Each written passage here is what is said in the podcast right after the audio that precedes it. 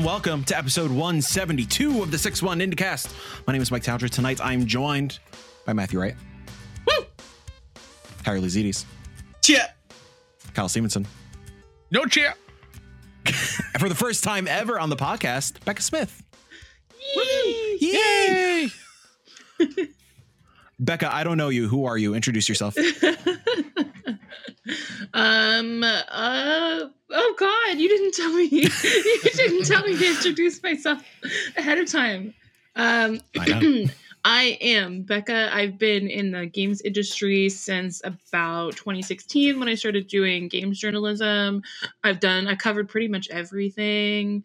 Um, not every game in the universe, but like indies, AAAs, all kinds of stuff. Um, all kinds of consoles, PC, everything. Um, I did PR for a couple of years, and now I am back doing games journalism again for for now. Oh, thought you say for 6 1 Indie. Oh, well for that, for now. but also for now. Uh, Becca, lovely to have you. Uh, I love you very much. I'm happy you're here and to hang out with you every week on a podcast. Yeah, it'll be cool. Thank you guys Yeah, for having be, me. be cool. I, I didn't come with a witty thing this week. I'm sorry. I didn't prep it. I don't have a, a bullshit question for y'all to kick off the new year. Well, uh, Is uh, shooting stars overrated? What's what's that mean? I heard shitting stars, and I had questions. I have I have a dad joke that we could start off with. Please. What is a cow's favorite holiday? Uh, how moving? Movember? It's New Year's Eve. Oh, New Year's Eve. Yeah. To answer your question, Matt, no, they're not. I love shooting stars. Are we talking about like I'm talking about the song. oh, Oh, the song actual. Oh, okay. No. what's the what's the song? Like You, you know who? Yeah, I the, don't the know what guy we're falling into the water and then he falls into the universe. Like the cats in the cradle? Is that the song? No, no, no, no, no, no. No. What the hell are y'all talking about? You wanted a unique way to start the show, Mike, and we're here. I feel like a man catfish. falling into water is not a song. No, no, no. The video that the song is like known, like it blew up because of it, was like this guy falling into water, but then like as he's falling into the water, they edit it to make it look like he's falling through the galaxy. The And the, meme thing. that's playing, yeah, Yeah. is shooting stars. Dun, dun, dun, dun, dun, Thank dun, dun, dun, See. Kyle's explanation is better. I was thorough. Too thorough. Too thorough for a okay, simple-minded man. fridge, uh, pickle thing. Pickle in the don't talk shit about pickle in the fridge. I had that How stuck in my you. head today. Yeah, because it's the banger. It's always Shooting there. stars is better. It's just always there. uh, anyways, you're listening to the Six One IndieCast, a weekly video game podcast amplifying the indie scene and smaller games outside of the AAA space. New episodes drop each and every Monday morning on all major podcast feeds and youtube.com slash 61indie. Supporters on patreon.com slash 61indie could tune in live as we record and gain access to Clocked Out, the IndieCast post show. But if money is tight, no worries. You still, you bah, you still could show your support with a simple click wherever you're listening. Go ahead and leave this podcast a review. Follow 61indie on socials, subscribe and hit the bell on YouTube, follow on Twitch, and tell your friends all about us. One mess up on the rigmarole, not too bad for a new year. Shout out to the PD fans supporting on Patreon Brett Griffin, Colby Cortis, Jacob McCourt, JC, Jill Grote, Nicholas Johnson, Nicole Humphrey, Play It Jason, The Compound, Silcanet, Stingray X, Ellie, who's new, and Cole, aka The Good Sir. Housekeeping. Uh, hello, everybody in chat. Welcome. This is a special episode. You're watching live. If you'd like to continue watching live next week, go check out patreon.com slash 61indie. New year, we still broke. Uh, 61 Indie Showcase, it's happening March 20th. We got our selections. It was a hard process. Over a thousand games submitted. We whittled it down to double digits, low double digits. Uh, so yeah, really excited to get the ball rolling on that. And um, yeah, I think that's all I got for you. There's there's more stuff coming. There's conversations happening. Obviously, we were we teased some stuff late last year ahead of the holidays. It's related to that. We'll be talking soon. Tonight, special episode. It's our games of the year episode that I'm now calling the list. What's this Dun mean? dun dun. Dun dun dun. What's this mean? We're just gonna build a big old list of our favorite indies of 2023 uh, because we are way too nice for our own good and we don't like to pick one single game of the year. Uh, and plus, it's way too hard. There's too many indies. We play too many different things, and we be arguing for three hours deciding what's the actual best. And it's not fair.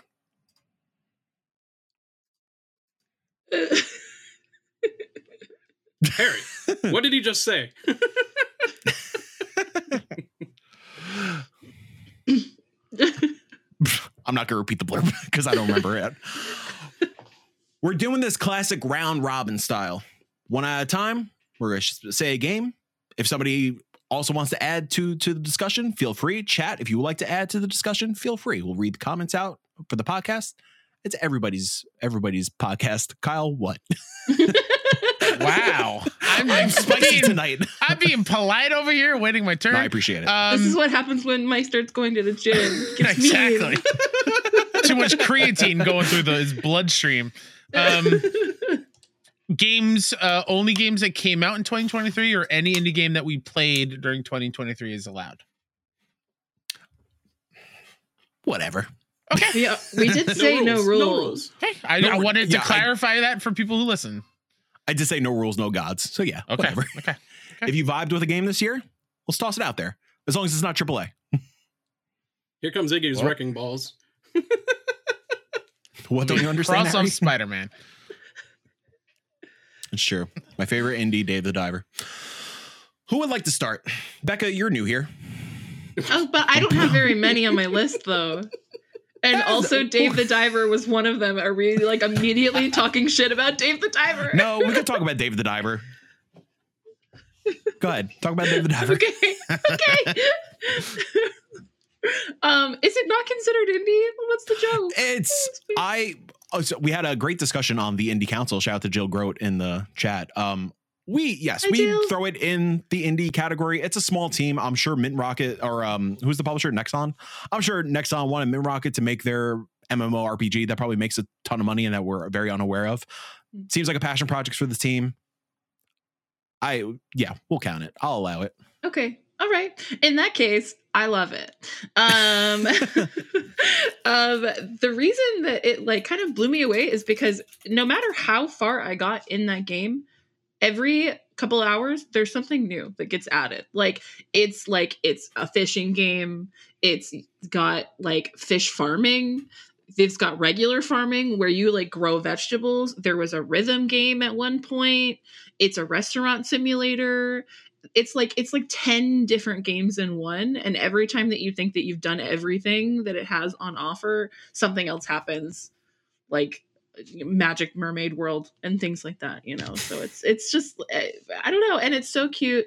The art style is stunning. There's a million different fish and things like that. There's there's like a pokemon so that you can collect all the fish in your little pokemon cell phone app. And there's it's just it, it, it's it's beautiful and it's silly and it's just really fun and, and chill and until it's not like when you're having to like fight a great white shark and things like that Yeah, it's funny. It was like one of the few games, well, not few, but like one of the few quote unquote smaller games that really broke out this year in a in a sea of, you know, Final Fantasy and Zelda and the whole nine yards. Um, Mhm. which is really impressive that uh something like this would capture the hearts of so many damn people.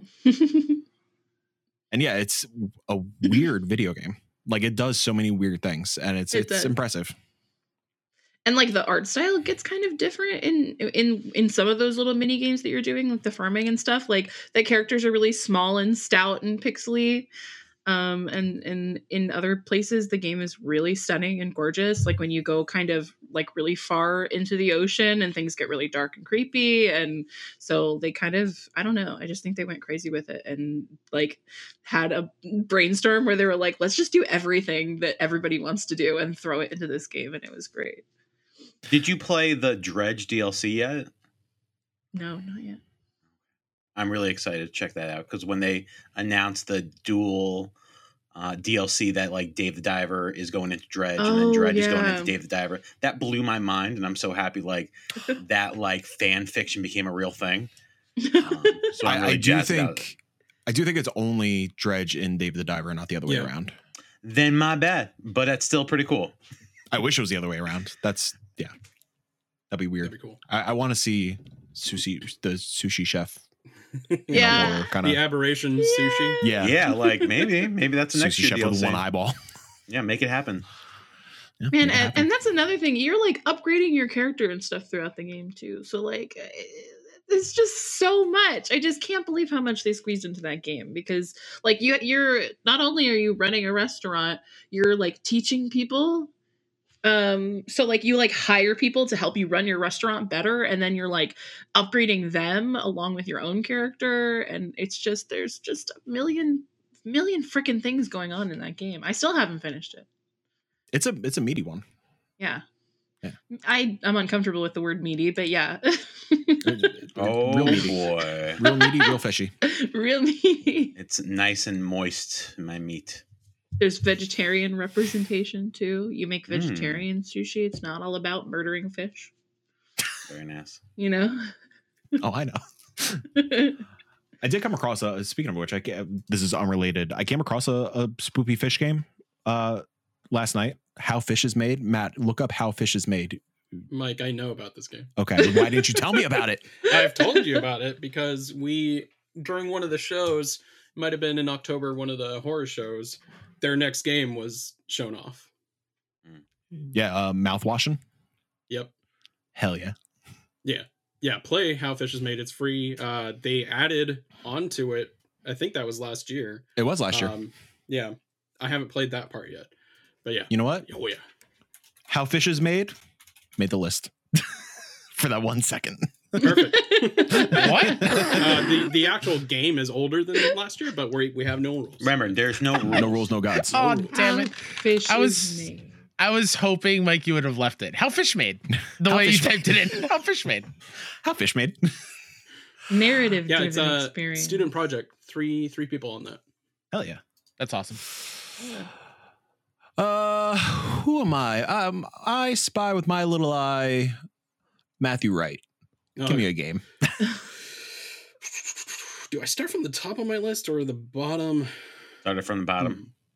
um, And then we'll Uh, get now we're here. Um, no. Okay. Love Um, this vamp. First game I'm gonna yeah. First game I'm gonna shout out is Fall Porcupine. Um, from uh, Critical Rabbit. Um, I reviewed that for our site last year. Um, but it's it was something that was a little closer to me. Not that I'm a medical professional, but I work in the healthcare system.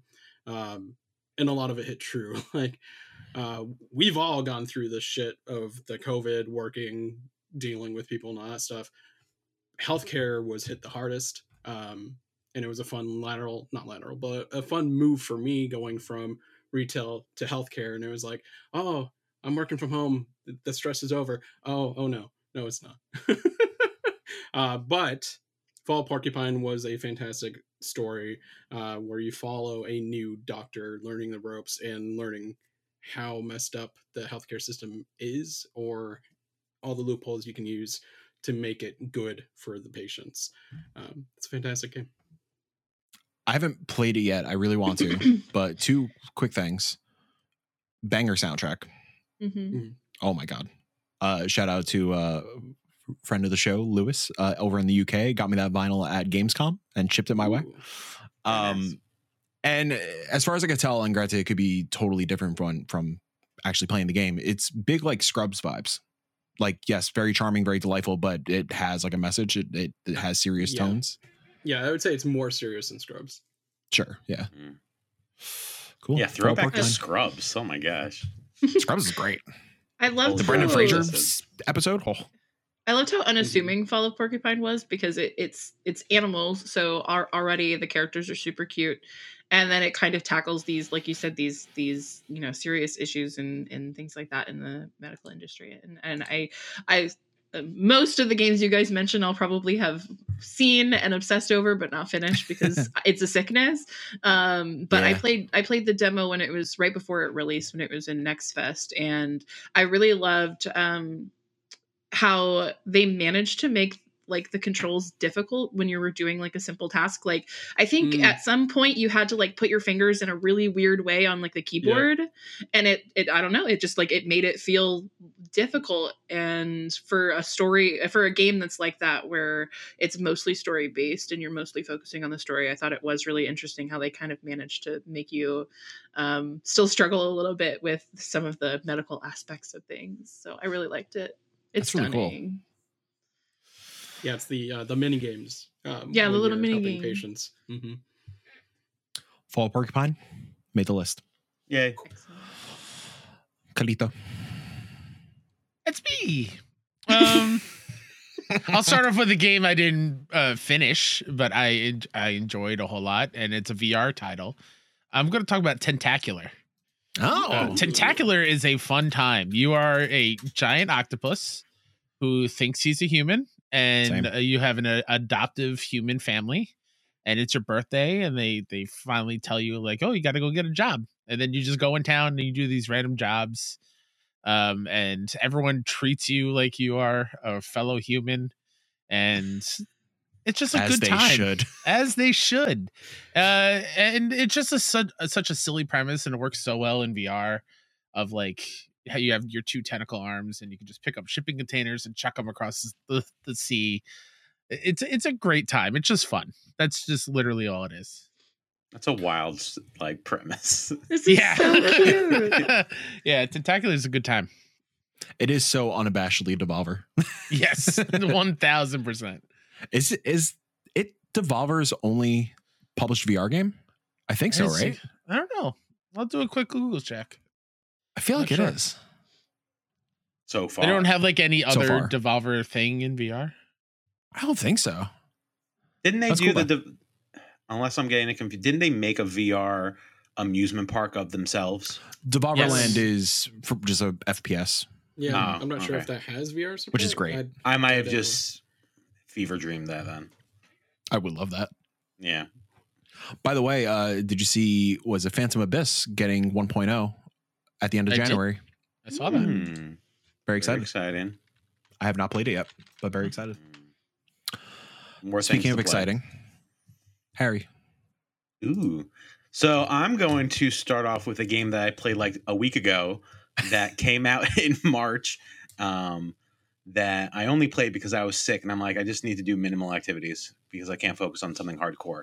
And this game is Storyteller from Annapurna Oh. Interactive. Yeah. So Daniel uh, Ben Mergui uh, is the developer, and I remember seeing this game uh, a few, like uh, obviously in the beginning of the year, where you're pretty much just sliding um, either characters or premises into certain grids to create a story. So the like one scenario might be where the witch becomes the mirror's favorite, so you have to manipulate the scenarios to kind of create emotions from the characters and then elicit an outcome of what you need.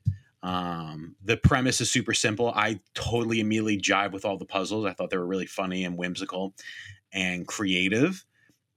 And there's multiple ways to solve a lot of the problems too. So, like, my answer might be slightly different than Mike's answer, but if it still results with the logic rules of that scenario, it still works, which I thought was super rad. I didn't realize that was a thing until I'm like, wait, what if I do it this way? And it worked. I'm like, hey, this is great.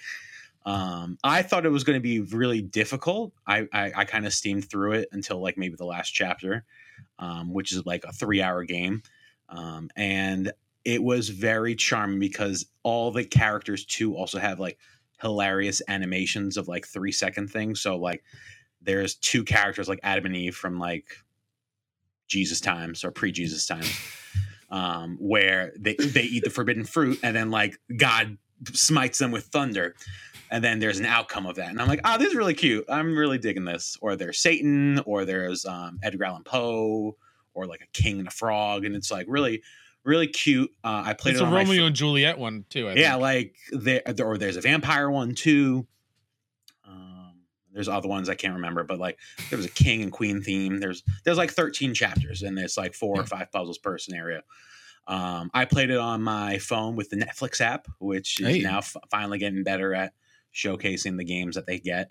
Mhm. Um, so that was a real fun little scrimmage. Um, and yeah, like it was it was a really fun f- three to five hours of my time while I was not feeling great, um, and it was easy enough to pick up and play, and it was very satisfying. So it was definitely like something I was just doing for poops and giggles while I was sick. But then as I played through, I'm like, oh my god, like I'm in love with this game. um, and it's not even sick Harry; it's like Harry feeling better, and I'm like, yeah, I still have this opinion, so it worked out really well, and I'm happy for them. And I hope more people play it. We all need to change and never say BC again and just say PJ, pre Jesus. You took you took my joke. I'm sorry. sorry. Yeah, Kyle, if you could um make a note and just uh, remind me to call the Catholic Church to uh, get that changed. Get that Pre-Jesus. updated. Yeah, Yeah. yeah, yeah. Pre Jesus. Yeah, PJ, no BC. Thank you. Yeah, uh, storyteller. I played. I forgot it was this year. Uh, I did Right? play it I- earlier in the year. It's, Totally, It's it been a long ago. year. Yeah. Oh my god. honestly, it does feel like this year has been. Speaking of PJ, it feels like it's been pre Zelda and post Zelda. like Yeah. I don't remember much from pre Zelda times. I'm looking at my Steam page, uh, my Steam library from 2023, and like I am shocked that some of these games launched this year. Well, Um, I, and I feel like we did this too a couple weeks ago, where I'm like, "Oh yeah, remember last year at PAX East?" And you're like, "What if I told you, Harry, that was like three months ago?" That was like four months ago. and I'm like, "No." Ugh, We're But, officially yeah. closer to PAX East 24 than Yes. 23 at this yeah, and point. that, that at least which makes you feel a little bit better. But yeah, so yeah, storyteller, definitely play it. Yeah, Free if time. you have Netflix. So like, there's no reason not to try it. Mm. Also, a little hack with Netflix because the Netflix app is still it's weird to navigate. It's getting better, but it's weird to navigate for the games. If you find one of the games uh, and it'll bring you to the App Store if you're on Apple. If you click Netflix as like the developer, the publisher, or whatever it is, um, it'll just on the App Store. It'll give you all the games that Mm. are on Netflix to- make it a little easier. Good hack. Good hack. GH. I'm gonna go with uh, yeah. I'm having same question as Matt. I think I'm gonna start at the. I, I do have a top ten indies. I think I'm gonna go to the bottom of my list and work my way up. Um, first thing I would like to talk about is Sonic Dream Team. No, I'm joking. Sorry. uh, What is an indie? what is an indie? You know what I'm saying? Um, Sonic Dream Team did make my general top ten, by the way. Uh, Papa's in talk about- jail. Let's talk about Let's Find Larry. Yeah. That came out last year. No, November, Remember? Matt. No. It just came out. Oh shit! Yeah, Is that the weird, creepy one that ended up being really scary? Yeah. yeah. Mm. So let's find Larry. If uh, somebody could get the developer's name for me, um, it's just so I'm not typing away while talking. Um, let's find Larry is a delightful Where's Waldo experience where you're trying to find this lad named Larry, and uh, you know, you every time you find them, you there's this creepy little crunchy voice that says, "There's Larry," uh, and then you know, Larry's in a crowd. Larry's in the city. Eventually, you'll start seeing shadowy figures on the rooftops and in the windows. Uh, you know, then there it gets dark at some point. Then then you get into the alleyways, and then maybe there's a little sexy club that you go into, and then another man shows up.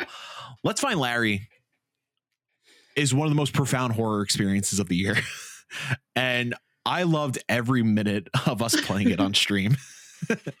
I have legit have not been able to stop thinking about it since then. And like I when I was like building my actual like top 10, I was like, yeah. Like it doesn't matter like about length or like how simple the gameplay is. Like I because I could not stop thinking about it for two months straight at this point, or a month straight at this point. Yeah, absolutely one of the best indies of the year, in my opinion. Mm. I believe the developer is Germ Food. Mhm. Germ food, thank you. Nice. I like I like the the slow Reed, burn of the horror. Yeah, that's the Mhm. best part. Yeah, and like for a tight like half hour experience, it's paced very well.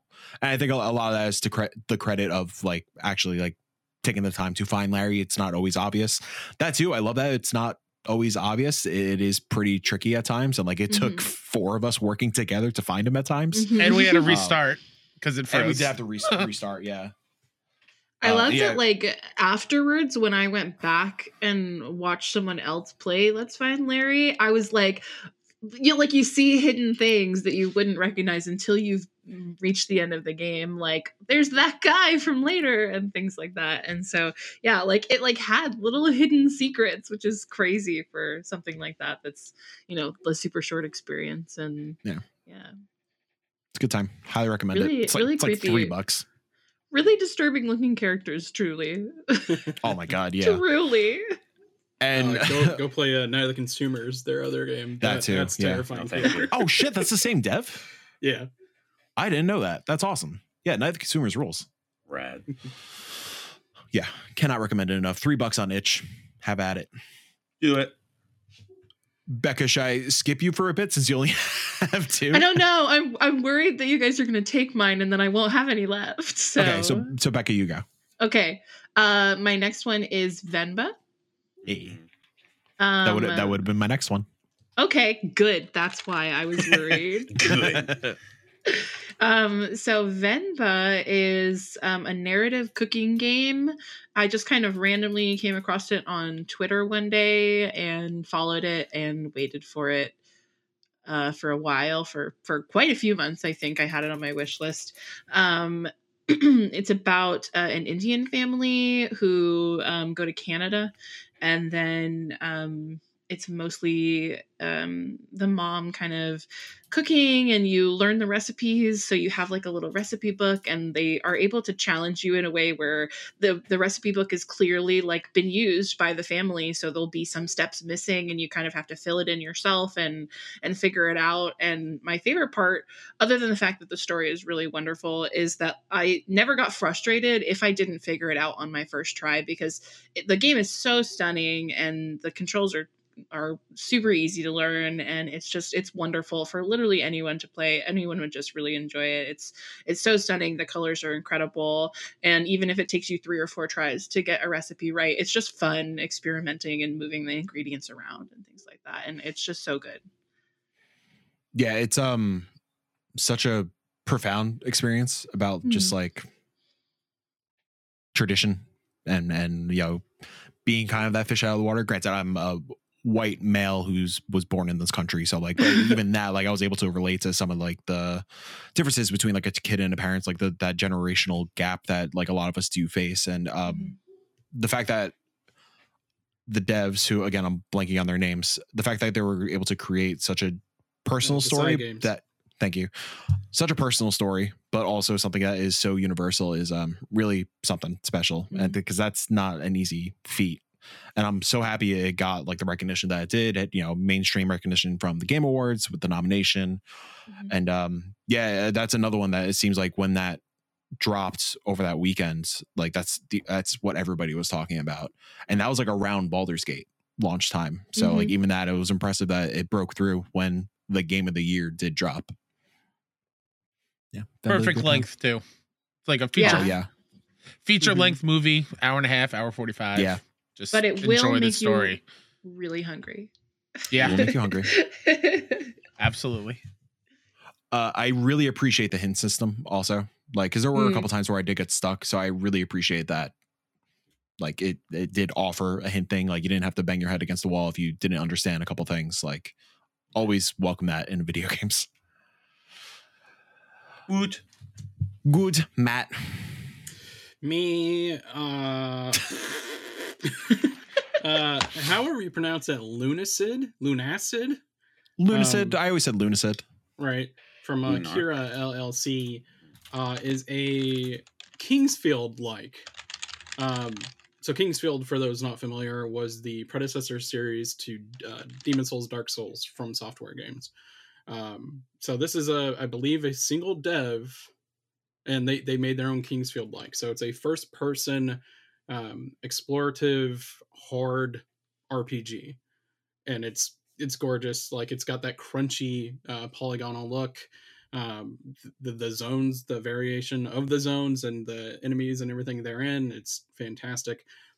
I I don't think it's that long a game. I haven't finished it, but I think I've been to every zone so far, um, which I think there's maybe ten, maybe less. I think so. Um, yeah, but it was yeah, it was fantastic. Um, I forget who, but somebody turned me on to it because right before 1.0 was dropping, it was on sale, and it was gonna go up in price at that point. But yeah, jumped on it and played all weekend. uh, when that happened before 1.0 dropped. So I still need to go back to it. But fantastic game.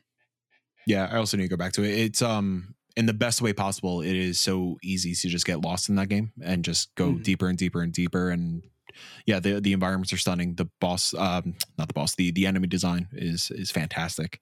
Um, it's also just really fun to explore. Like again, like you could just really get lost in like the various caverns and whatnot. And like when you eventually loop your way back around or find like a particular Mhm. shortcut or feel like that you really did explore all the zones um thoroughly enough it, it- you get that sense of reward it's it's really fantastic um reed harris cooper in the youtube chat waiting for someone to mention a game i don't know at all but so far i've played these or wish listed challenge accepted Okay. challenge accepted Let's go. kyle will you uh That's some stuff, yeah. overcome that challenge Are we skipping Harry? You going in random order? uh, i was on my screen uh, i i was harry no, I was. I'm, I'm definitely after Kylito because I remember Oh. you said that. Yeah. I'm sorry, I'm blanking. It's my bad. Blank. Um, a game that didn't come out this year, but I played it this year because it finally came to PlayStation because I'm one of those people. Uh, Little Gator Game. yeah Mm. One of the most wholesome, lovable, just a great time. I played it in one sitting. It's like three hours long. You're just uh, a gator, uh, a kid who wants to play with his older sister, but his older sister has homework to do and and like college work, and it's just you so desperately wanting to play with your sibling as like you used to in the playground, and you, you just it's basically for uh, like a, a Zelda. Like you just adventure throughout the the island. You, you fight cardboard creatures. You just do like kid things, and and the creativity and the imagination that goes on while you're adventuring with your other friends and the other kids um, is really really great. And even though like I am the older one in in the family, like I'm the oldest kid, um, having that kind of sibling relationship and the way that story is told makes me miss being younger with even my younger sister back in the day like some of the wholesome things so it's a great time. Yeah great great like uh, i'm a i'm a trophy connoisseur also great trophy hit uh system as well at the end Yeah. where they don't tell you exactly where everything is but like it'll be like a Close mega enough. megaphone be like oh we're over here and so you can kind of navigate through but little gator game's is a great time i'm pretty sure you can play it everywhere i think it's everywhere now i know it's Yeah. at least on playstation and switch i'd imagine it's on Yep. xbox also Mhm. Well, PC Yeah. too. oh yeah pc also um yeah it's a fantastic blend of like uh a short hike but more collectathon like it was really satisfying trying to find all the monsters and, and wipe them Yep. out for the for all the Mhm. achievements trophies whatever you want to call it. Um yeah really great time. Yeah it's 100% it's a platinum at four or five hours Yep, which is great. it's not bad. And yeah that that evening just melts away. And it's just so charming so delightful. Love it. Little gator game you're on the list. The list.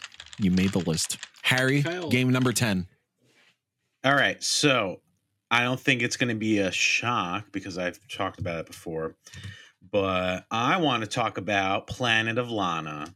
E. An I forgot incredible, that was this year. right? I had to scroll. like, thank goodness for GG app because I was just like, "Did this come out this year? Did I play this? When did I play this?"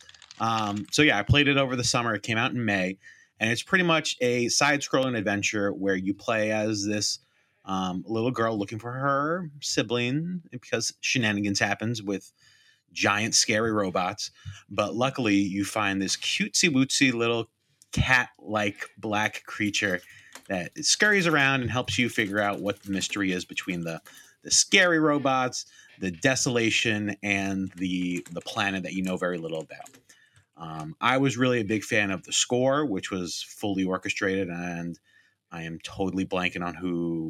Shadow of the Colossus Yes, there we go. Thank you. composer. Yep. Um, Matt, It you know Ko? Otani. Thank you. it was um, an incredible score just to listen to because it did so many cues really well. It did so many crescendos and like um, ways to emphasize the story dynamic. Now I don't know why my camera's so bunky. All right, uh, we'll figure that out later. But um, yeah, like that kind of blew me away. And like the cinematography while you're traversing it was so enjoyable to watch it like pan in and pan out on specific moments to kind of really emphasize like yeah you are plowing through this horrendous situation and shenanigans is happening all over the place. Um, and it's really like putting a toll on like the emotional devastation of certain scenarios or really good vibe stuff that, for certain things. Um, and yeah like it was a like maybe seven hour game really fun to engage with really fun to find the mysteries of things uh, even though a bunch of that was not required but yeah there's definitely plenty of set pieces to be like oh boy this is a great moment and then like 45 minutes later like oh boy this is another great moment um, over and over and over again so i was really fond of it and it kind of stuck with me throughout the months afterwards real good Heck yeah. Real Would good. die for that little cat. Oh my god give me give me all the Some cutesy wootsy ball. cats in the world It's the I'm ball with a tail. Vinyl. he really is he's just like a fur ball hello like how perfect is that I'm excited for that to be on my list for next year because it's coming to PlayStation at some point this year. Oh, I'm yeah. sure it'll be a one probably in May. It'll have a one year Yeah. exclusivity Yeah. thing. Matt, I don't believe it's been pressed. I did a quick search for Hmm. you. I'm sure it will eventually. Uh, uh, Laced Records is talking about it, so I'd imagine they're gonna. Cool. Oh, that They that'll gonna- be such gonna an do it. instant buy for Yeah, because I have Shadow of the Colossus. Uh, yeah, I need that. Yeah. I'm next. Uh, so yeah, Venba was next on my list at number nine, so I'm gonna go with my number eight pick, which is Whisker Squadron Survivor from Flippfly. Nice. Mm. Mm. Whisker Squadron Survivor uh, from the Race the Sun devs. Uh, Whisker Squadron in general is going to be a Star Fox like experience. It's Star Fox, but it is a rogue light or rogue like that is coming a few years down the line. They kind of uh, surprised folks late. Uh, late 2022, I guess, and announcing that, like, hey, we want to, we're experimenting with the survivors formula. This is going to come out first, and then we'll refocus on the uh, core game. And man, I'm so glad they took the shot to kind of like, for a lack of a better term, capitalize on the survivors like craze, the vampire survivors like adoration. Um, because Star Fox combat and vampire survivors is such a weird but like pleasant mix. Did not think it would work as well as it does, and it is just run by run, such a fantastic time. Again, we played it on stream uh, for our end of the year holiday party bonanza 2028. Um, I don't know why I said that. Uh, and uh, the Twitch integration is really cool, where uh, Mhm. viewers could vote on what upgrades you get. So, like, they could really help you out, or they could really screw you, especially with the implementation of the curses and like the the always uh, boosting. Really great time. I urge you to check out Whisker. Gotta go fast. You always gotta go fast. Urge you to go check it out. They're constantly updating it. The the Footfly team is very responsive with feedback and like I legit every time I boot that game up, there's like a massive uh change, update, fix. Um, yeah, really fantastic time. Definitely keep an eye out for Whisker Squadron proper, which I assuming is in 2024, maybe 25. We'll see. So, Eventually, Really, Also- really entertaining to watch as well. it's, a good so watch cool. game. Ugh. Yeah.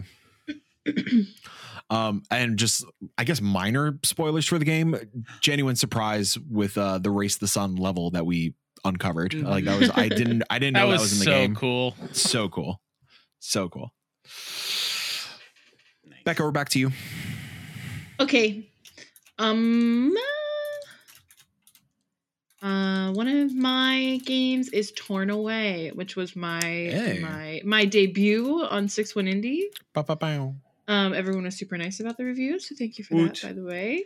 Um, but yeah, because I hadn't had time to play um, a lot of indies this year, um, it, it's on the list. Not that it doesn't deserve to be on the list. I said that wrong, but um, I'm I just feel lucky that it's on the list um, because wow, what an incredible game this is.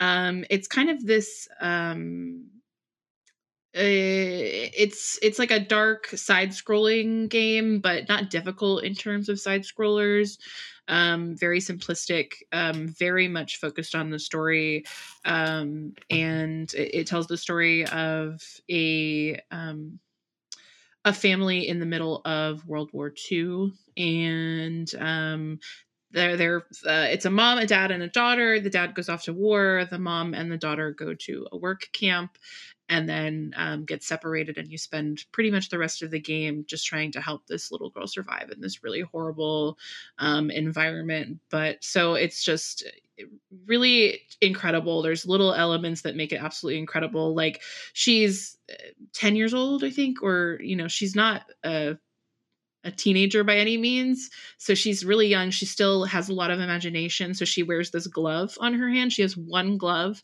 and it talks to her um, in in this um, really fun accent. And um, it kind of motivates her to keep going. It's like her only friend in the world. She has this glove that talks to her. At the beginning of the game, like a bunch of other toys are talking to her. So it's got just such a lovely imagination and really is just just uh, you know drenched in this realism and it's absolutely heartbreaking but also really stunning and you know made me laugh and also made me sob like a little baby.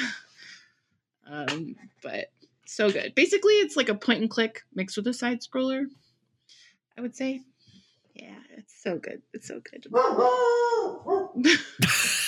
Sorry. Was that a cutesy wootsy dog?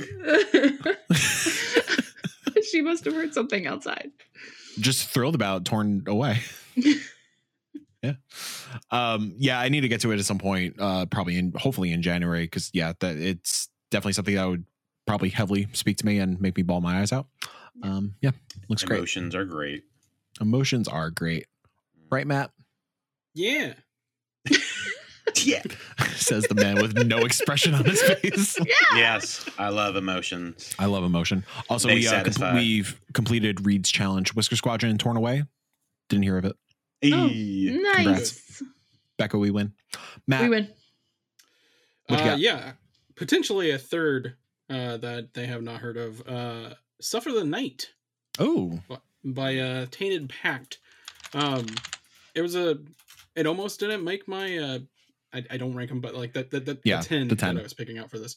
Um, but I thought what it did was very unique in that it's a it's an indie horror game. Uh, it's a first person, but you're also playing this old uh, PC game, and when I say old, I mean like 19 late 80s or yeah, late 80s horror game. I realize old by now it probably means like early 2000s, but I'm old. Uh, the 80s so were 40 years ago, Matt. uh, so you're- you're- Numbers. you're you're playing this uh horror game on your computer and stuff starts happening around you in real life or in the game in real life um and then there's like this really creepy dude and somehow something happens i'm not going to spoil it um because it's kind of the whole crux of the game but it's is really fun um i didn't get scared too often but i loved the vibe and the atmosphere and everything it was doing Hell yeah. Yeah, no, you Yeah. heavily recommended this to me over the summer. Didn't play it. I absolutely love this concept. I remember I seeing was the this. Um, oh my god, I love it! I love it so much. Yeah. yeah it was great Yeah, yeah. So for the night, you made the list. Kyle, what else is making the list? See, here's the issue. As everyone's talking, I remember other indie games that I played. Oh, didn't don't worry, My we're gonna GG app. We're gonna do rapid fire at the end. Don't worry. There's gonna be it's gonna be a big old list. uh, but I'm gonna go with a, a game that I knew was pretty, but didn't know if I was smart enough, and just fell in love with it. It's Cocoon. oh yeah. Cocoon is one of the best puzzle games I've ever played. Um, it des- it deserves its recognition that I got at the Game Awards and everywhere else. It's such a it's like the Russian nesting dolls concept, but in game form. And yeah, I think that yeah, I think that's it. Matryoshka. Yeah, yeah, Um, sure, of course, obviously. Yeah, exactly. Come on, Domo Mike. arigato. and uh to really kind of wrap your head around of like hopping into this one orb to bring another one inside of that level to unlock a door then pop out and take it's very complex it's very um a little heady at times yeah high concept but the way that the environment is laid out it really leads itself well to let the player figure it out like it, they are difficult when at first glance but when you like look at all the identifiers in the world they kind of hint at what you should do and you feel real smart when you get to them yes harry Lo- lozides Hi, uh, Harry Hi. from Six One Indie. Uh, I'm about 45 minutes into the game. Does it Yeah. get weirder? Like Let's say get weirder. Oh, your weird threshold is real high, huh? Yeah. Can do No, I mean, can do weird. uh, I don't know about because I 'cause, weirder. like when you said the sphere inside sphere thing. oh, like, th- is that like the whole puzzle crux of the game, stuff. or is it isolated levels? I'm just cu- No, just at, kinda- at, at some point near the end, you're going to have to juggle like three orbs in okay, different all right, levels. I'm digging it. Okay, Like all Yeah. of the levels simultaneously exist. Yes. If that okay. makes sense. So it's concurrent. and you have to do things on different level. things to All right. unlock. Okay, I dig it. Okay. Yeah, yeah. all Yep, yep, yep, yep. All right, that got me Um, more interested because I played a bit of it. and I'm like, I like it looks pretty. uh, Yeah. it definitely eases you into Oh, okay. like Yes. the mechanics because Mhm. it, it is like you know I was very intimidated jumping into it like at Jeppe Carlsen you know the level designer of uh Limbo and and um Inside so obviously I was very intrigued by it but yeah heavily intimidated because your boy is dumb um I thought it was gonna be too smart for Mike. But yeah, the way it paced itself and like really teaches you the mechanics and how to go in and out with uh, the puzzle design is really phenomenal. And, and even Okay. the boss fights without having like a dedicated attack button, Mhm. right? That it all kind of makes sense to how to go about defeating the bosses and moving on. Oh, nice. So I'm excited to continue my adventure. Yeah, in- and it's Yeah. not too long either. Another like Three four hours. hour, Yeah, three, something like four that. hour thing. perfect. Yeah, I was playing it with uh, Xbox streaming. And I'm Game like, Pass. this, is- yeah, this is rad. Like, I love streaming. It's beautiful too. One of the prettiest games of the year. Very pretty. Yeah, for sure. Yeah, um, I think uh, you know a lot of people share th- this thought as well, but um, definitely the most brilliantly designed video game I've ever played. Like between like the actual level design, the design of the menus. Um, you know, there's this quote going around from Jep saying, um, "Everything you need at one time is on your current screen. Like you, you never have to walk around or scroll around to find the solution to the puzzle." And that was on purpose. It's it's wild. I think I, I have a feeling like it, you know, in the years to come, this is going to be taught in like game design classes. Like I think this is going to be like shown a- as an example of like what to do properly with game design. Like, I would love a it's really GDC talk on this. Like, Oh I'm my just like, I just want to Yeah, listen for to you sure. talk about yeah, it. Like, t- like regaled me with all the info. and uh, my my favorite uh, way to describe this game, and I've said it multiple times on this podcast, but uh, it is uh, the universe is on Orion's belt, the video game from Mhm. Men in Black. Yeah, I dig that. It's- That's it's- a great reference. It's that, or what just also shot to my head was uh, Futurama, the box University. Oh, yeah, the box. Mm, Yeah, that's a good modern Futurama reference. You So, say yeah. the box, and I just think of the box from SpongeBob that just has like a single string in it.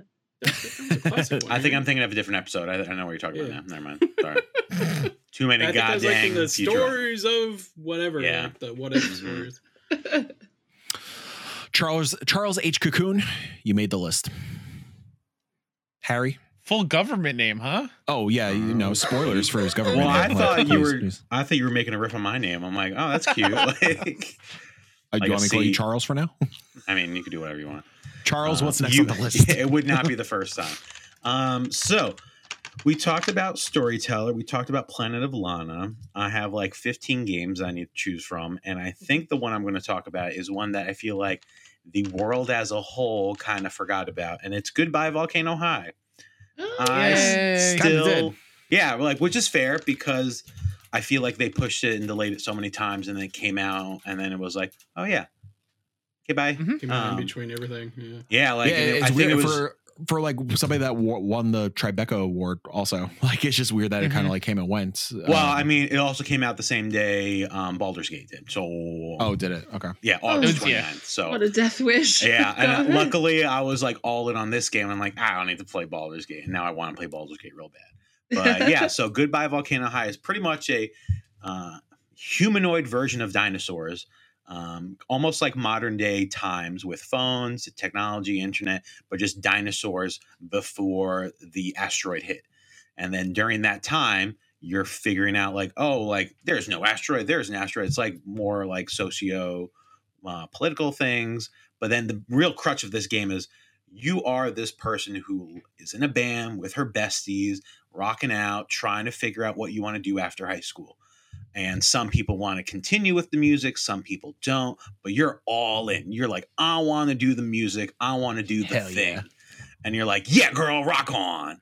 Um, and there's a lot of great like um, LGBTQ notes on this game. There's a lot of great uh, story writing, a lot of fun um, branching options, but ultimately boils down to the same thing. So it's like player choice on who you want to interact with to hear their backstories and figure out what their vibes are and what their future plans are.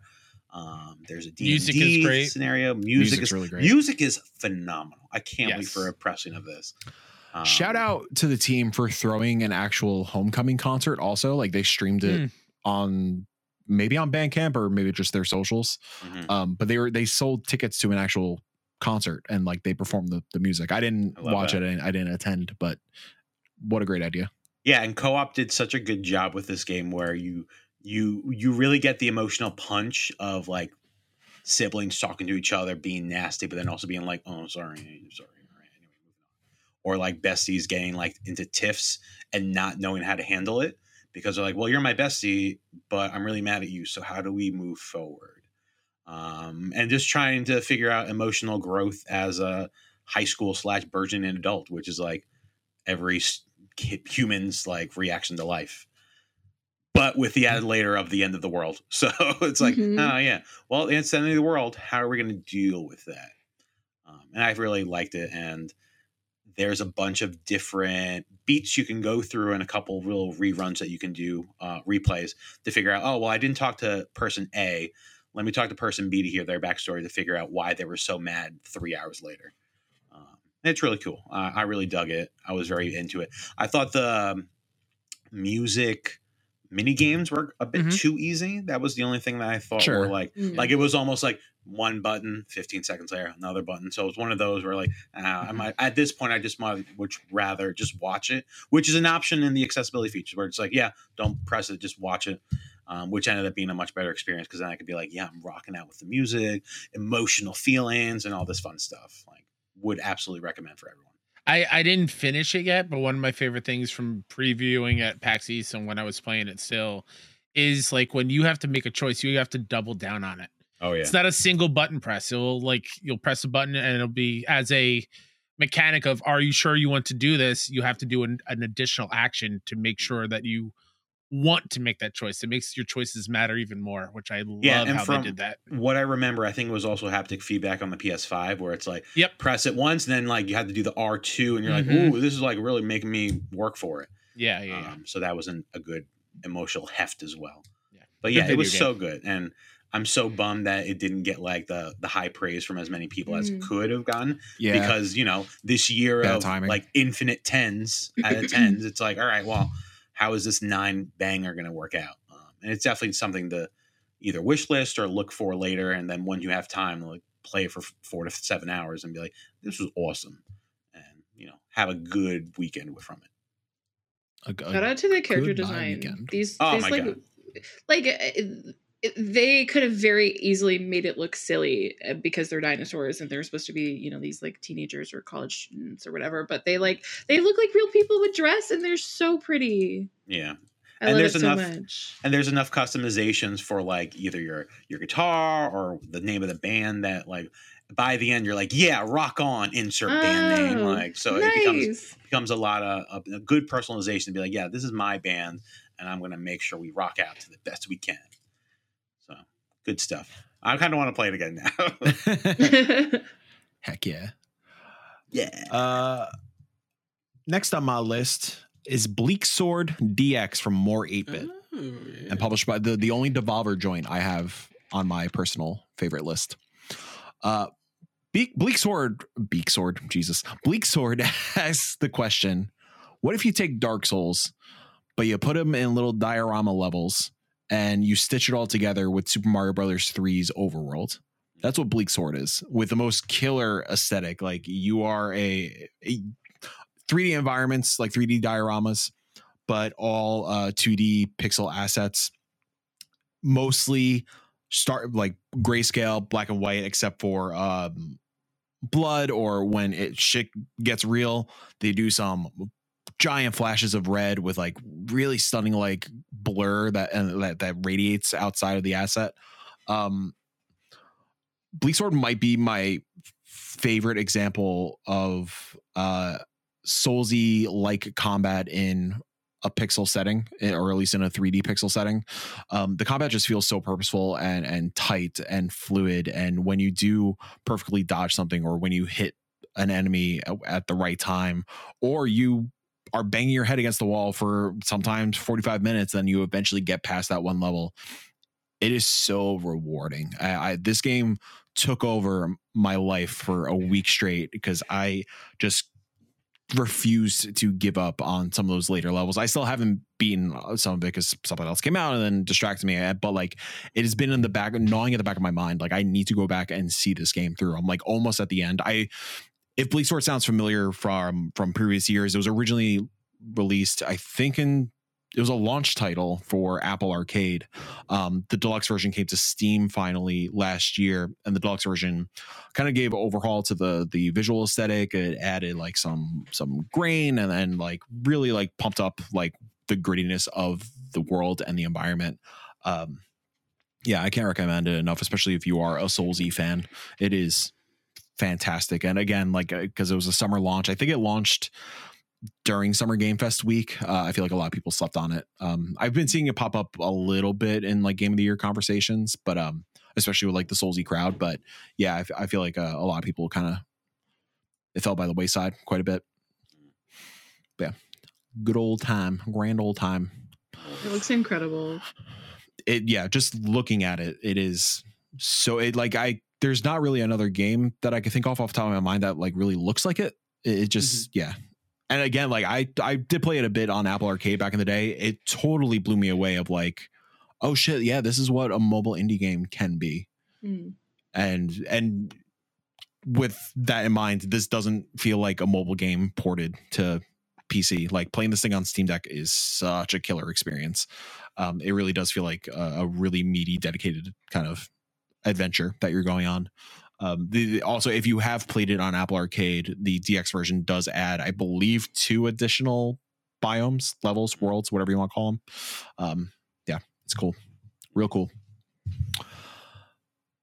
Becca, am I skipping you now? Um, so because there's no rules, um, I have I have men- an honorable mention from the bestie.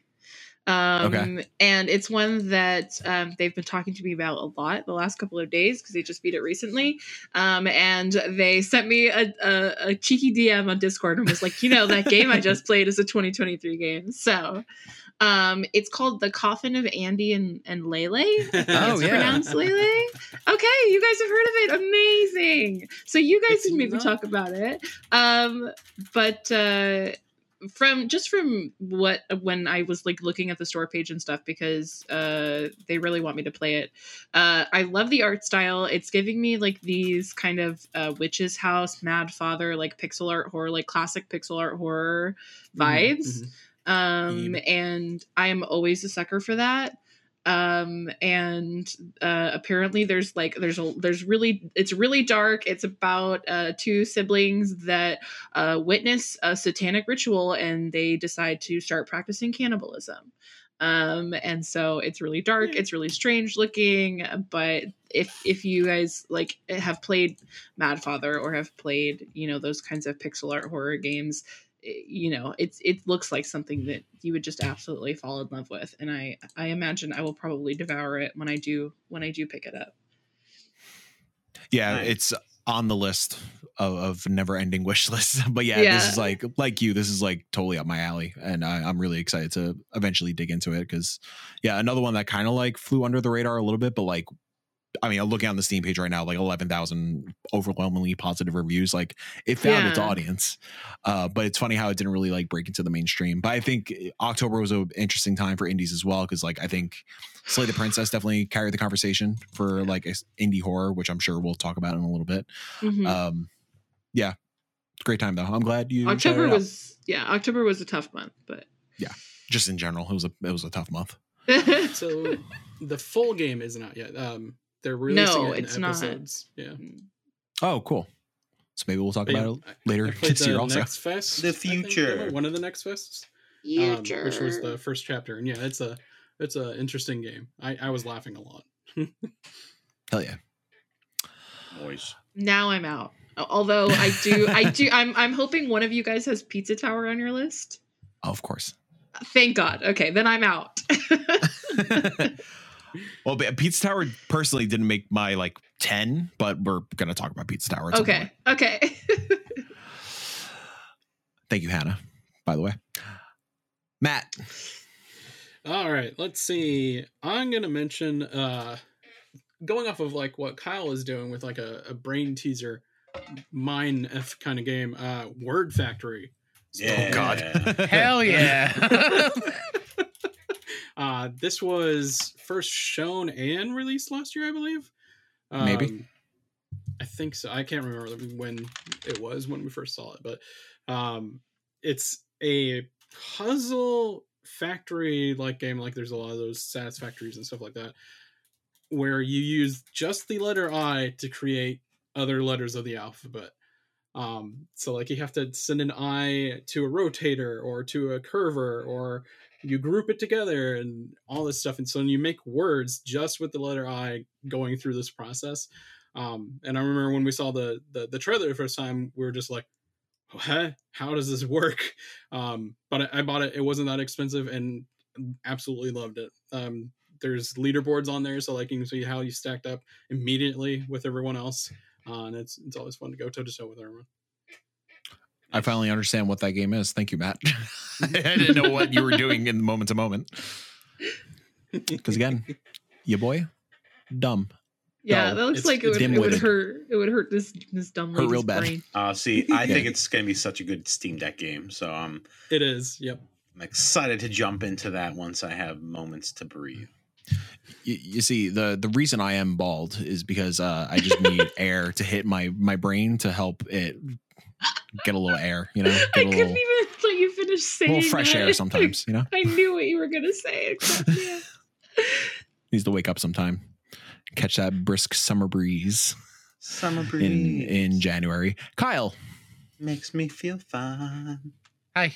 Blowing Hi. through the Kyle. jasmine in my. Kyle, you sound different. Thank you. I know. I'm working on my singing voice. I love Um, that song. I got. I want to listen to it now. Uh, breaking the rules a little bit, even though there are no rules. Um, similar to uh, it's similar to a Dave the Diver situation.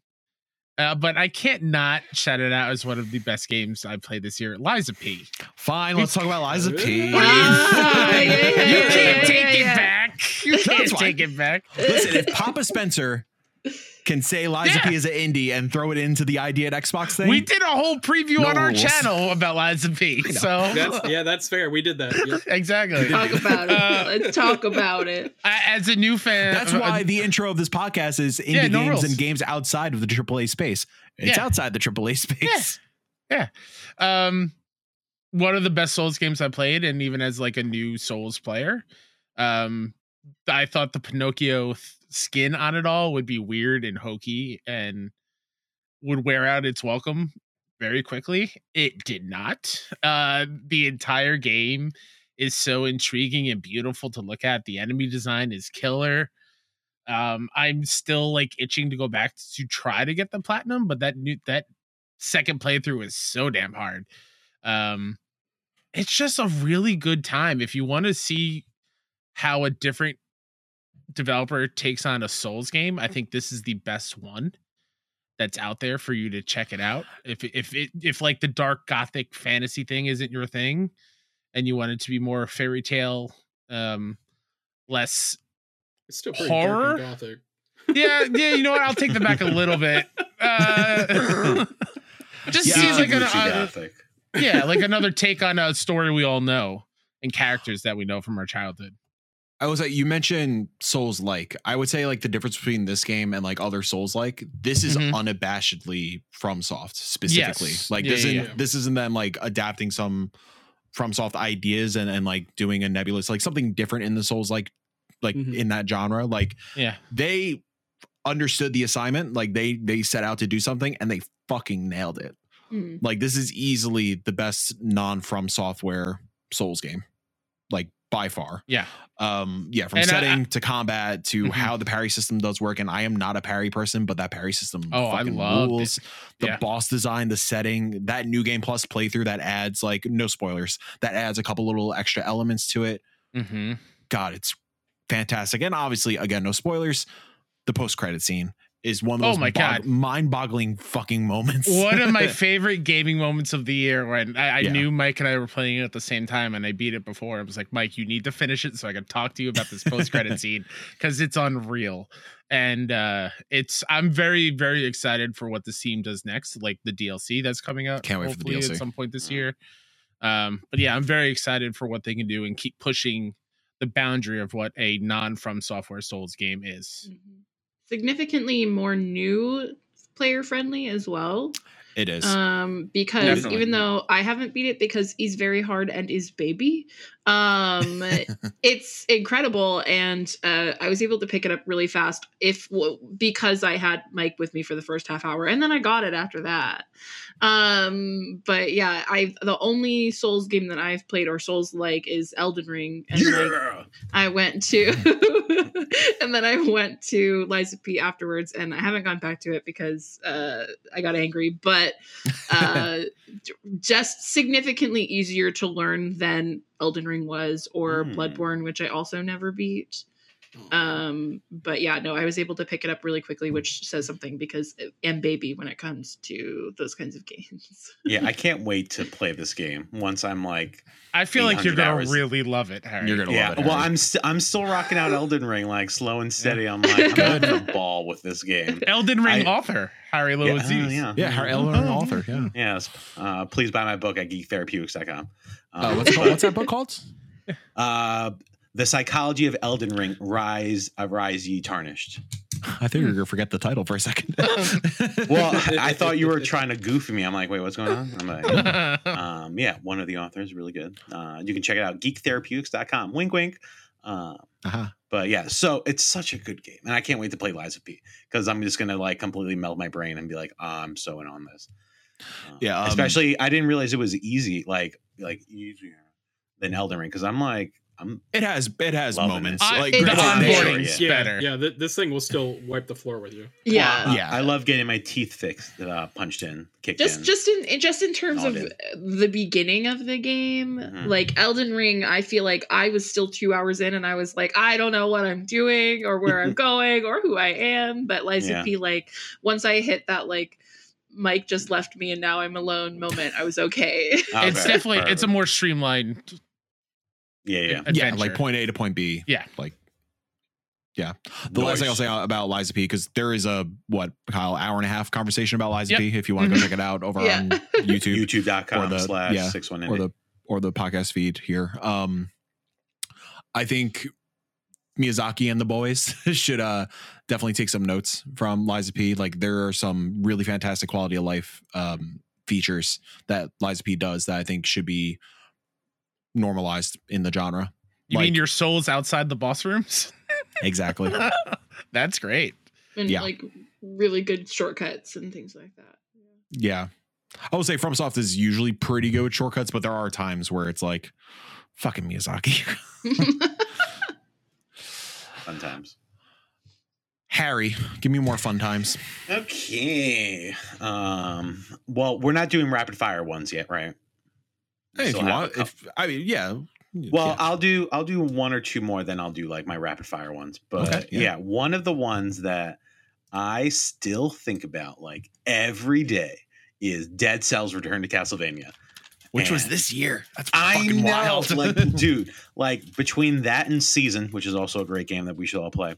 Um, like I totally forgot that those two games were like this year, and I'm like, when did I play that? Like, was that December? Was that January? I'm like, no, it was March. Um, and the that was so freaking good. Like, uh, I am like a huge fan of the original Dead Cells. I remember I reviewed it on another website, and it was the highest reviewed game I ever gave. It was like a 9.6 or 9.7. I'm like, because I was like, am I giving this a fucking 10 out of 10? And I'm like, no, I can't do that. Like, um, but then luckily I was quelled when I looked at all the reviews. I'm like, oh yeah, everyone else thinks this is the banger. So it's not just Harry being a lone totem pole, but like the flow of the gameplay, the music, the shortcuts, the variety, the multiple like wins or defeats to get multiple newer endings is even better. Um, and then they do the same thing with Castlevania. They find all the cool little trinkets that was cool about the Castlevania franchise, which I've only watched the Castlevania Netflix, and I'm going to eventually play the games. Um, and it kind of just ramps it up to another level. There's new stories, there's new enemies, there's new weapons, there's new um, bosses, um, and it's the same general gameplay, just with added layers of Castlevania. Um, and f- at least watching the show, I can see a lot of Easter eggs all over the place, and I'm sure there's even more that I missed because I haven't played the games yet. But it's like so rad AF that I'm just like, I am so in love with this. Um, it is kind of wonky to get into it, but once you're into it, you're like, all right, like here's the DLC, go buck wild. Um, and it's its own little contained story with like the Dead Cells character too, just being like, oh yeah, I guess I'm talking about this dude Dracula, and I gotta do some bad things to him. Um, so it's it's really fun, and I was so over the moon when it I heard it existed, and then I was playing it. I'm like, oh man, this is such a banger. Um, and it's such a great roguelite. Like it's, I think it's one of my favorites. I, I, I think I like it better than Hades. I'm just gonna say that. Yeah, wow. that's fair. Okay. Yeah, fair. like I I freaking love Dead Cells, and I'm just like I don't know how I could top it. I think the story of Hades is way better. Like duh. Um, I but the Dead Cells has like this weird, gross, creepy little story. But you know, I wasn't there for the story for that game. I was there for the gameplay loop and the vibe and the music and. Dead Cells just ramps it up, and I think about it like every day. I bought it on PS5, I bought it on PS4. I'm just like, yeah, give me all the versions. I'm just all in on this game. Um, even though we reviewed it in March on PC, I'm like, yeah, that flows on um, Steam Deck. I mess around with it; it works. It was great. Yeah, it's great. and then I'm just like every version of this game just keeps getting better. Um, and now they're doing that co-op thing, which is something to process in the future. Um, but yeah, the, their single player games at uh, Twin Motion is like absolute banger. And if you're at all interested in Castlevania or Dead Souls, like get it. It's like a must buy. hell yeah, Yeah, like it, it is my second favorite indie game of the year. nice. Yeah. Uh, Konami, give Motion Twin the license. You know what I'm saying? Gosh, Mm, let them do a Castlevania. yeah. Oh my Very God, excited for the new so game though. Yeah, like I want to get more info on that because is it? Can you only play it co-op? Like they I, have I don't. I doubt it. okay because they have I they haven't confirmed it either way, and I'm like, if it's only co-op, that's going to be such a bad like gameplay to me. But Yeah, you I know, feel like- I could be in the minority. Who knows? Yeah. I feel like they But- wouldn't do that. But yeah, that's exactly. I think I think it'll be an option. But like, yo, I'll play three characters at once. Like that would be so freaking cool to jungle. Be like, all right, I'm over here. I'm over here. You die. Bye. Okay, I'm just playing these two, and then you get that super power up or whatever. But like, oh, I'm so excited. I love Twin Motion. They're so good. Motion Twin. Ah! Words are Uh, difficult. First off, I forgot to light the ceremonial podcast candle. Let me just do that real quick. oh my god. Is that an actual candle? Yeah, it's a Or candle. uh, I thought that was just a gag that you're trying to do. It's a candle. Did you make it? That No, was so innocent. It's a candle. It's a candle. Kelsey got it for me for. he looked so because she loves me. insulted. That's very cute. No, but Yeah. like you know, people make candles, and I was just like, all right, Does maybe it you put. smell some- like a bang somebody, energy drink? Somebody made this candle and Kelsey bought it. All right. Um, it smells sweet. I don't know. so it's like the berries. I mean, full disclosure, I, I haven't had an energy drink since I was like 12, so I don't know what they smell like. I know. I'm trying Ah, to change that for you. You got to join Yeah. the six one crew. No, I Nope. can't. Nope, I I'm would- not part of that. I would actually die. I don't have any caffeine ever. I'm, I'm fine not. Becca, come to PAX Doreen, East and- and live, you know? hell's Yeah, like I, I- we literally bought Celsius. Not I'm in like, here. right, two a Not in day. You want to let's do it. be you want to be responsible of They're my still death at, a, at an event like that? Yeah, Matt, there's shit in here. There's there's vitamin D. There's there's all these fucking things in here. You know what I'm saying? I work at a gym. The amount of people that pass out because they take an energy drink and then go work out and don't eat anything, just no. I'm good. I, I don't know grind about that beans life. I, drink I, yeah, I feel like you're gaslighting us right now because we do that. Put the that on a shirt, Matt. I grind beans and drink So coffee. drink That's all coffee. I do. Pacific Northwestern. My next game is something I started over break, and man, I fell in love with it. Blasphemous 2. Mm. from uh, Mm. from the Game Kitchen, published by Team 17. Uh, Blasphemous One is an interesting game. Um, visually, one most awe-striking utilization of pixel art I've seen in quite some time. Mhm. Um, really gruesome imagery, the boss design, like the, the world, incredible, incredible visual aesthetic. Um, but the gameplay itself, kind of disappointing.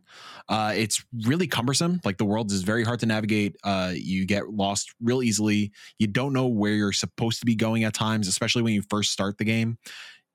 It doesn't tell you where you should go first, which is fine. Like that's you know, obviously we just talked about Elden Ring. Like Elden Ring doesn't necessarily like put you in one singular direction, but it does say like, hey, wink, wink, nudge, nudge. You probably should go to that big castle.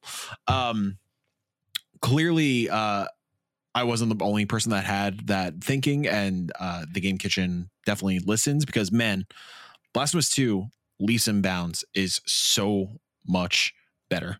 It is navigating that world. It, it just makes sense. It tells you where you need to go. It does the Zelda thing of like, hey, you need to do, you need to go these, get these three things, and then like the another round of thing happens.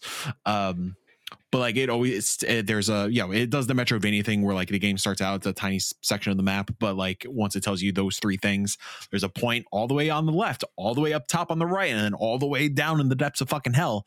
And it's so easy to kind of work your way towards those uh, waypoints, um, and just that alone makes it such a, a more a, a more enjoyable experience from moment to moment.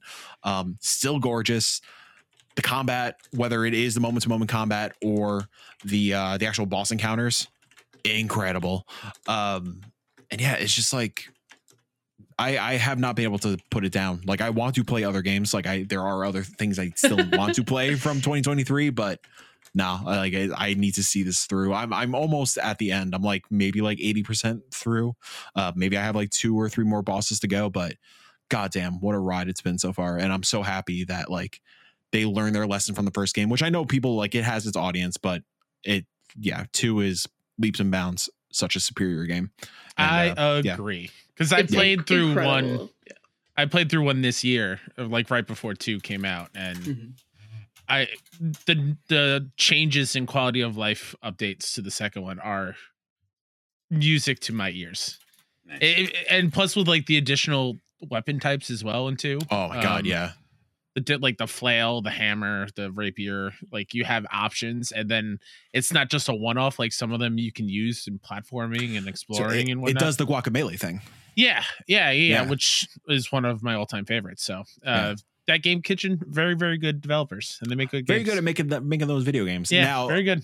if somebody uh tells me to say the plot of Blasphemous 2, I I have no idea. know what this game's about. yeah, There's this dude with a crown of thorns. We're talking about miracles. Is the miracle good? Is the miracle Yep. bad? There's an angel that daunts me to find these doves. I don't know what the fuck is going are on. Are we still a pen- penitent one in this in two? or- Yes, I know that we are. Okay, I don't know Uh, what yeah, that means. I don't either. so yeah, all, all I can think of is you're really cute, but I don't know what you're saying. Like, like it's so so stunning. I can't like I honestly, it might be some of the most stunning pixel art out there right now. It's just it's just It's wild. it's really wild, and even like the animation work is like top notch. It's it's crazy what these people have done. uh, yeah, I can't recommend it enough. It, it is difficult, but um, I think there is a misconception that it is a Souls-like game. It is a straight up Metroidvania. Like it does the Shovel Knight thing. Like once you die, like your um, there there's a, a meter for like your magic. Like you will drop like your ability to get a full meter of magic, if that makes sense. Um, and Kyle, you could say it better if there's a better way to explain that. No, no, you're good. So like similar to Shovel Knight, how like once you die, you drop like your treasure around the world, or Hollow Knight, where once you die, you drop like your spirit or whatever. It doesn't fight you back like in Hollow Knight or anything.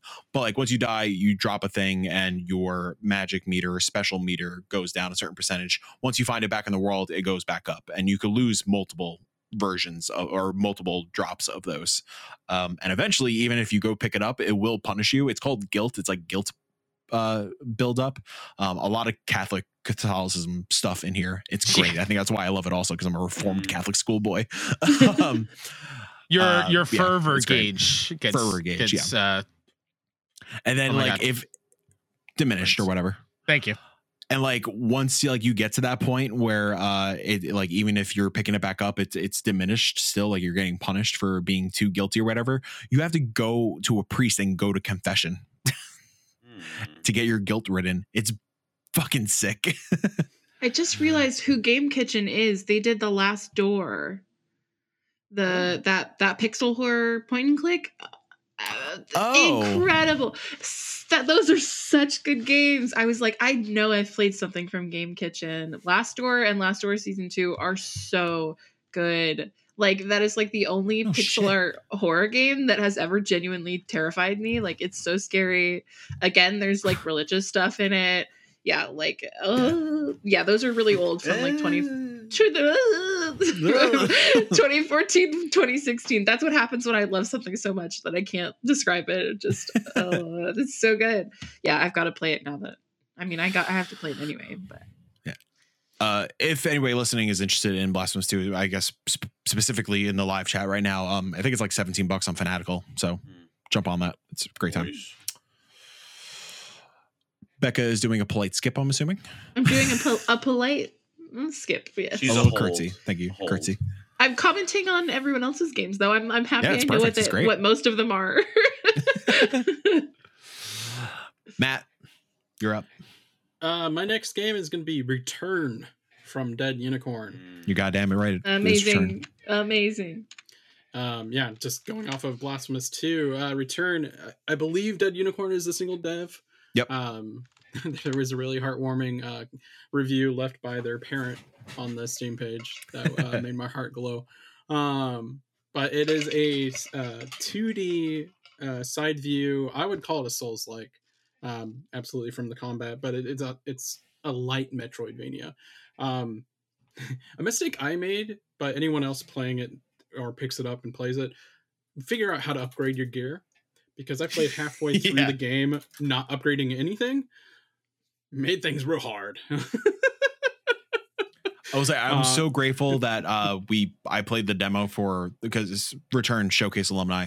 I'm so grateful I played the demo ahead of the showcase and like late in the demo I learned how to upgrade my material. I was like, oh okay, that's why the boss is kicking my ass. So yeah, I was prepared for the actual full game. yeah, I got all the way to like the the witch. Uh, Oh, which, Jesus, I think yeah. was like the fourth boss or something, and uh, died a few times. And oh, I figured out after I killed the witch how to upgrade. Which um yeah, pro gamer. Um, Well, but yeah, uh, it's not- a On that point, non-linear, um, the witch for me was first. Oh, okay. Yeah. Yeah, that's true. You, you can go either left or right. Um, the visual stri- uh, style is very striking. It's a black foreground, and then in all the backgrounds is uh, different color palettes. Um, so like one zone is like different greens and like different oranges for another one. It's really striking. Um, everything is black with like white accent, so like a visor or like the gunfire is white pixels. Um, stunning game. Um, they still are adding to it. I haven't gone back since it originally released, uh, Same. but it it stood out. It was a fantastic game. Yeah, it's what a fantastic bite-sized like hack and slash soulsy experience. Mhm. It's really like totally worth your time. I think also currently on sale during the winter sale. If the winter Mhm. sale's still going on, I think it ends today. Probably irrelevant. Never mind. uh, but yeah, can't recommend it enough. I feel like it was heavily overlooked. Yeah. Calito. I'm gonna do my rapid fire now because I know Sure. my final like three big ones are shared amongst everyone else here. So I know I'm gonna contribute there. Um, similar to it's under uh, it's published by Square Enix. So shout out to Power Wash Simulator. Did not expect to be swept up in that game this year. It's so good. Would you say you were blown away? I was blown away. I was pressure washed away. Washed with emotion. Yep, absolutely. Got Becca, that would you like to- that was a great time. Becca, would you like to discuss Power Wash Simulator? 'Cause I know- of course I would. what the heck? Oh my god, I love Power Wash Simulator so much. I like will like put it in one half of my screen and then like watch a movie in the other half of my screen. I reviewed Power Wash Simulator in VR this year. Mm. Um, Nice. also incredible. Didn't make me super super nauseous like most video uh, VR games do. Most video games. Um, yeah, most VR games make me super nauseous. It didn't, except that I'm terrified of heights, so having to like climb up things gave me a little bit of vertigo in VR. But yeah, I won't I won't gush about Power Wash Simulator too much, but I think it's so much fun. It's it's so satisfying getting, getting that last little speck of dirt. It's so quirky and strange. There's like a weird volcano thing happening in the story. Like uh, There's something going on with the lawn gnomes too. They're like Yeah. some elder gods or something. Like it's weird. It's and they keep coming out podcast with game. They keep coming Yeah. out with like incredible DLC for it. Like the SpongeBob Yeah. DLC was hysterical. Mm-hmm. It was so good. You got to like clean like the dirty bubbles, like little tube. Like there's SpongeBob. There's a Tomb Raider one. Final Final um, Fantasy. Final Fantasy. Final Fantasy. Yeah, like so. Back good. to the Future. Yeah, DeLorean. There's a new one that just came out. I forgot. Mm. I I'd thought like Back to the Future was clean the Doc's garage because that place is a pigsty. Uh, Power Wash Simulator uh, gives me too much anxiety. Couldn't do it. yeah. Once you're are in it though, there- once you're in it, Yeah, once you're in it, there's two types. I found there's two types of Power Wash Simulator players. There's the super anal, like start from the top and go down, go back up, go back down, Yep. like the super perfect, like have to finish cleaning this section. And then there's the my best friend, the Hannahs of the Power Wash simulators, um, who will uh, spray a certain section and clean it, then get bored and move on to something else. And it makes me so angry. Oh, imagine. no, that's chaos. That is Hannah's a fucking criminal. That's Oh, the wrong man. way to play. That makes me anxious just hearing that. They're like, I don't know, I got bored, man. I had to move on. like, what do you? That's not how It's like this cleaning works. the floor of your tub, but not the wall. Yeah, exactly.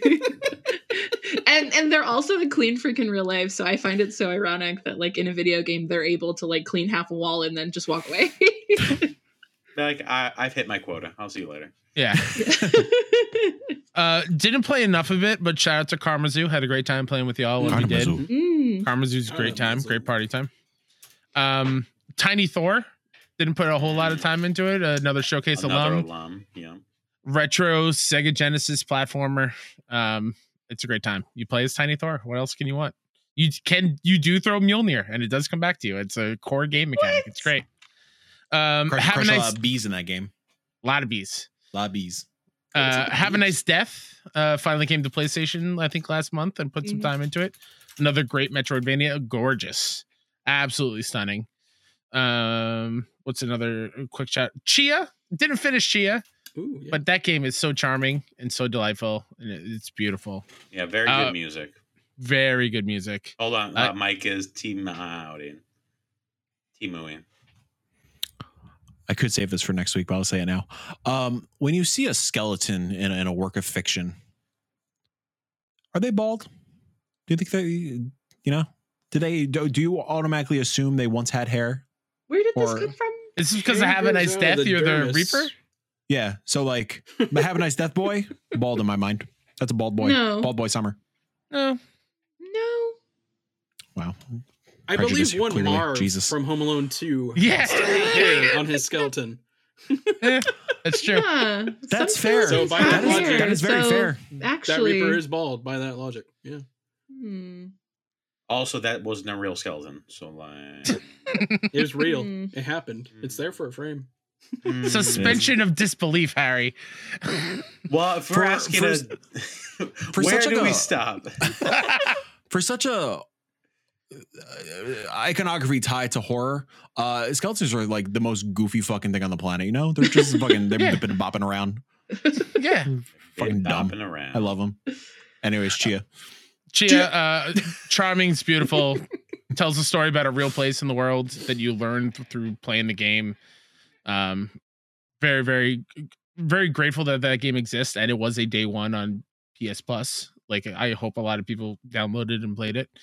Um, and it got some recognition as the Game Awards too, which I Got love. the best debut. I think I thought it was Game for? Impact. Game for Impact. Game for? Impact. Game for Impact. Um, shout out to Eternights for all the the dating stuff.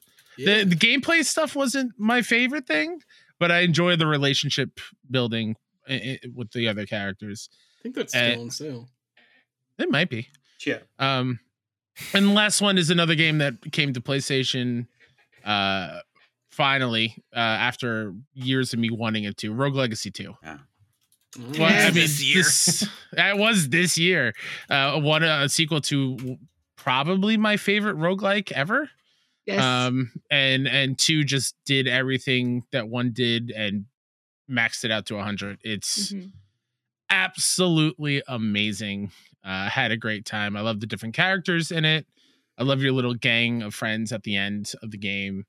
Um, playing with through all the different modes and the different modifiers and whatnot are, are fun, especially if you put a lot of time into it. I want a little bit of a different challenge. You could put like you know, uh, enemies do extra fifty percent damage. You do ten percent less, kind of thing, to kind of make it a little bit more challenging because you are good doing runs constantly. But it it is that fun, like okay, one more run. Let's see how far I can get, how many bosses I can beat, um, and probably one of the best platinum runs that I've had this year. Granted, you know I was unemployed, had a lot of time to play the game, but it was a great time. I love Rogue Legacy too. Mm. Cellar Door Games, amazing, Good lads. Chip. good lads. Harold. Yes. All right. So this is also where I'm going to do my rapid fire. So I have, I believe, one, two, three, four. We'll stop at five, and then if I think of any more, I'll just sporadically them at later. Uh, so one that came out in 2022 but came to PlayStation like four weeks ago is Bear and Breakfast. It's Yeah. pretty much Yeah. a laid back management game where you play as this derpy little bear with a hat who just walks around being like, Hi, I'm a bear. Um, and it's wonderfully adorable. Uh, I'm only like three hours in, but I'm just like, I freaking love this game. And it was one, it was on my back burner to eventually buy on Steam Deck, but um gummy cat was able to give me a code so i'm just like heck yeah let's let's rock this out and it's as wonderful as you can think another game is thronefall which i reviewed when it was in early Yes. access which is so freaking good. It's pretty much just a minimalistic game about building and defending your little kingdom. So it's like a tower defense. The art style is pretty much cell shaded with tiny little creatures just zipping zapping all over the place. Um, simple premise but like it really dives into the difficulty towards like later levels or later runs. Um, easy Also, play Constantly being updated, like new Yeah. biomes, new Yeah. new. 'Cause They're they're clearly early listening. access, right? yeah and yeah, I, it's still early access. it came in yeah I, it was early access in august still in early access um, but they've already added more levels more options a lot of variety there's also a lot of customization so you can make it as difficult or as easy as you want to see how you can challenge yourself and that's been really cool another game which i briefly brought up before is Season: A Letter to the Future which came out this year uh, not this year in 2023 um, early in uh, in january which is a beautiful story about this person trying to figure out what's happening at the end of the world um, with time starting over. And it's like dot dot dot. What does this mean? What's happening? Um, you get really concise little stories about specific characters. You have an opportunity to explore the world, understand the lore, the premise, the beautiful art style, the music. Um, and it was really fun to jive and see how it all turns out at the end. Obviously, no spoilers, but it, it hits you in the feel. Um, and then the two other games are games that I definitely haven't finished, but I'm pretty sure if I do, they'll be top tier in this year. Um, so I'm hoping to finish them in the next couple days. And the first one is um, Showcase alum. Sorry, I forgot that word. alum, alum, which Alum. means yes. Uh, Slay the Princess by Black Tabby Games. Hell I think yeah. we've we've jazzed about this game for a while, for months, and me like forgetting that that was this year in PAX East that we looked at and we're like, oh, that was really rad. Um, and playing it, I'm probably ha- about halfway through. It definitely deserves the hype so far, and it Oh, only yeah. keeds getting wilder and wilder. And I'm just like, I cannot Big wait to see coming. where this ends. Um, so it's really cool that it's such a narrative focused game um, in terms of, of like a visual novel, but it's such an, uh, a unique way of like almost like a roguelite where you're just constantly redoing something, seeing how drastically different it creates, what the outfall is, and like how do I keep going. Um, and then the yeah, last, I, I think like to see that game to completion, it's like 25 hours. It's like Yeah, like- how much content is in that game. it's like I think it's definitely one of those like you can finish the game in four hours, but like if you really Sure. want to understand what's going on, it's going to take you a while. Um, and then the last one is similar vibe, also black and white, is uh, In Stars and Time, which Yep. was from Insert Disc Five. Came out uh, what was it, November ish, um, and it's pretty much you are like in the midst of your crew of yourself and four other people trying to get this big bad who is doing some shenanigans with time and destroying people and making these things called sadness um, which is really cool i wasn't expecting it to be like a you're pretty much playing the end run of a team trying to defeat the bad guy which is such a cool idea It's a cool concept. um, but you find out pretty quickly that you as a human or you as a creature or whatever um, is looping every time you guys die. So you you remember everything that happened, but the day starts over, um, and it goes from there. I didn't realize how long this game was. I thought it'd be like a five hour little bop, but I'm like 15 hours in, and I'm like maybe I'm halfway there. Uh, so it definitely ramps up in high concept storylines, uh, an opportunity to delve deeper into each of the characters and what motivates them, figure out what's up with the bad guy, figure out what's up with the random people in the village. Um, the RPG mechanics is literally rock, paper, scissors. So that's actually really cute about it. So it's not like super wild, wild to figure out. The RPG mechanics is really fun. Um, and then the story lore of it gets more and more interesting. Where at first I thought it was going to be a side note on the story with a focus on the gameplay, but now it's like it does. You hit a moment where shenanigans happens, and then it's it flips it where you're like, all right, we're gonna focus on the story, and then like the the turn based combat is almost like taking a backseat. So I'm curious what's going to happen next, and be like, all right, well, what's going to happen now? How is this going to interlinkle? And this is more than just a quick rapid fire because it's really, really good, and I can't wait to see where it ends. Heck So yeah. Hopefully, hopefully I finish it in the next couple weeks so I can be like, yeah, I'm gonna finish my wait, You need to play 2023 some list. Visual novels, my guy. Yeah, I feel like I need to do more of those. It was the Yeah. Steven Universe like art style that that got me and put it on my wish list. Yeah, I would say the So bright-eyed cute. eyes. There's several Yeah. characters that's like ah, and you're like, I'm, I'm all about that. Um, and yeah, it's really good writing and lots of cool opportunities for growth in those characters. And since you're the person who keeps looping, you see their growth over time with the questions you ask them, but they don't know how much they're growing as a person. And I'm like, ooh, I really like that. um, so I'm curious how that's going to end up um, because at like, who knows how it's going to go. Scene. End scene. uh, because y'all did back to back uh rapid fire, I will not do rapid fire. Okay. I, will- I will save rapid fire. Um, yeah, just going still from bottom to top. Uh, Cocoon and Return were next on my list, and now we're in my top three of the year. Um, my friendly neighborhood yeah. from John and Evan Szymanski, uh, published by Dread XP. If you look up My Friendly Neighborhood on Steam and like you just look at the imagery, you just you you look just like at what this game is kind of trying to do on a surface level, you could easily assume that it may be just another FNAF clone. It is not. This is one of the most probably profound and my favorite Resident Evil like game. Becca, who should play it, uh, who I think I gave a key to. you did. God damn it, play this game. Sorry. uh, but more specifically, um, Resident Evil 7, which is, I think, my favorite Resident Evil game. I know that's kind of like a hot take. Um, just in like level design No, design we're talking and about an world. off topic.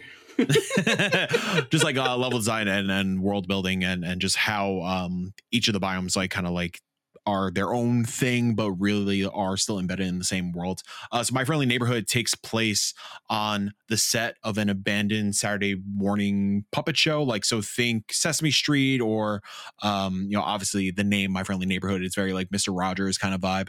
And um the entire set is overtaken by these puppets who have come to life and a lot of the puppets don't want you there. Uh so you are there's a signal going out there that like put the the show my friendly neighborhood back on the air and it is streaming out to a bunch of like televisions and streaming out some weird shit. So you are a handyman assigned to go shut down the signal. So the whole goal of the game at the end of the game you need to go to the tower and shut the signal down. Um combat is fantastic. It's a first person shooter. Uh the your main weapon is this little letter gun so you are shooting letters at the puppets. You Oh don't my kill any of the puppets. It's still like it's it's a kid friendly experience. That's why like i think there is that FNAF uh comparison because it's like there's no blood or gore or anything like that. It's it's horrifying, but you ain't shooting a puppet in the head and like you see blood splattering all over the place. You're just shooting letters, uh, and uh, the the clip size is always 26 because there's 26 letters in the alphabet. Um, it's really great. Um, there's uh, fantastic characters, like the character designs in terms of the different puppets in the environment are are really interesting. They're all distinctly unique. They all have personalities. Um, you will find moments where the puppets are just standing idle in an area just because like they don't know what to do with themselves. They're not like the show. They in their mind like the show is still happening and they're just waiting for their cue, I guess. Um, so if you sneak by, you will hear the puppets just keep reciting these lines over and over and over again. If you just stand there and listen, they get even more and more demented. So like the on the key art is this guy named Gordon. You listen to Gordon for a while, he'll say something i it's been a while so he'll say something along the lines of i had a hearty breakfast this morning. It was milk and oatmeal and the blood of my enemies. I love to start the day with the blood of my enemies and like just goes on this whole fucking tirade about that and it is so sadistic and i love when something that presents itself as not horror has those undertones and i think uh yeah my friendly neighborhood really nails that also your sock puppet companion i guess companion but like the main character you're kind of talking to throughout the experience. Fantastic. What a what a lad. Nice. So, yeah. my friendly neighborhood if you are a fan of resident evil i cannot recommend this game enough. One of my favorites of the year. My top three is very interchangeable. Like i when i played this i was like oh shit no way. This is gonna be topped for my game of the year. But yeah. Good old time good old time uh For a very split second, Mike, I thought you were going to say, I love the blood of my enemies for breakfast. Yeah, I do. like you personally. It's I do high in iron. Becca uh, curtsies and passes her turn. I, I'm assuming. Thank you. Matt, Uh, let's see. Um, yeah, I'll, I'll save. I'll save the the rapid round for next. Uh, so my last one. I'm trying to go with games that haven't been really talked about elsewhere. Uh, so I will do another showcase alum, Robotherapy, yeah, um, by uh, Lucas Molina, single dev, um, which actually inspired me to grab a bundle of uh, classes for that engine, uh, Godot Oh, nice. engine or Godot, um, so I can start learning how to make a game. Um, but it is a um, I don't want to call it like a point and click adventure because you're not really doing any of that. It's more of like just like a narrative experience. it's just a narrative. Yeah, Yeah. Um, there's like and it's not even like it's not even like a visual novel. It's just like right. you're experiencing the story. Like you're you're, I guess, some kind of watching a movie. There's some Yeah. choices like you could yeah steer the conversation a little bit, but Mhm. yeah. Sorry, when continue. no no you're good yeah when uh, when uh, you do have somebody on the couch you can choose to answer a certain way which can make like the game is hilarious. Um it's all the humans are dead why are we still depressed? We killed the humans why are we depressed? Um and like you keep diving into a few of your patients minds and there's like short mini games and stuff like that um but it's the writing and everything that goes on like it's you you meet the person who killed all the humans and you learn why that happened and everything else that surrounds it it's it's really interesting it's a fun um question posed on like what is humanity um yeah it was a great short game Yeah, An hour banger. We loved it. We Mhm. love to see it. Calito. So I, I have my top three left, and I think I'm deciding on this being my third at my third spot, and the top two being interchangeable. And it hurts to say because most of the year this was my favorite indie of the year. Are you taking my answer? Dredge is Mm. made me love fishing games. Oh no. Yeah, it's Um, it's time to talk about Dredge, folks, which Yeah, is it's my- my number two of the year. it's time. Well, let me tell you about fishing Ooh, nice pole, Matt. oh no it's like a $10 poll man That's it's not the price of the pole. Harry saying use it. nice poll it's how you me. use it. nice poll. Nice Um, man. It looked really I enthralling. Anyway, Dredge. Dredge. uh, I, I think the reason why I love this so much is I went in completely blind. didn't watch any trailers. I just heard people talk a, a whole lot of praise about it, and I decided to just play it on a whim, knowing that I'm not a huge fishing game person or fishing in games person. And I was totally blown away by a the art style, and then b the creeping horror that comes over you while you're playing this game, and you're trying to reach, go out farther to get more expensive fish to then upgrade your ship and then uncover these crazy ab- aberrations and the story and discovering what the evil forces are around. And it's just a the best use of like exploring in an open world that I played in recent memory Mhm. of where I kind of I wanted to venture to every corner of this world and see what other hidden secrets are on this island and you see a shipwreck on the side of, of an island somewhere you can go up and choose to search search it to get treasure and whatnot and just those little kind of spur of the moment excursions i think i love so very much um it's really good i didn't play the dlc yet um Same. Baldur's Gate took all of my holiday time, but it's it's on my list for sure. Uh, I know, I know, Mike. You also love Dredge, as you said. It's your number two. I forgot where Matt and Harry fall on it, and Becca. Uh, I don't number know if you played Dredge three. I enjoyed it. Yes. Yeah, Harry yeah, wasn't as hot on it as we Yeah, were. like Yeah. it's still a thumbs up. I absolutely, Yeah, enjoyed it, absolutely. but I wasn't Yeah, yeah. head over heels. And it's I- okay to Like- have different opinions. Yeah, crazy. wild. I, I bought it Yeah. when Mike told me how incredible it was, and I haven't Mhm. had a chance to play it at all. It's wild that two like fishing based games are in the like the top Right. list of indie. the list. yeah, Yeah, the list. It's crazy. Yeah, it's wild It's how good. how It's fish good is made made it. You know. yeah, I know. Yeah. It's good times. Yeah, um obviously Kyle what you said that yeah, right there with you. Um I will add uh the Pale Reach which is the DLC. Um it it just adds another biome. It just gives you more fish in a new environment with some new mechanics and a a, a mystery Hi Harry. and uh I muted. no you Oh no, that's two. Ah, I thought I was being so smart. Sorry. Um, it's okay. You are smart in my mind. Uh, not in practice. Um, yeah, the Pale Reach. Ah.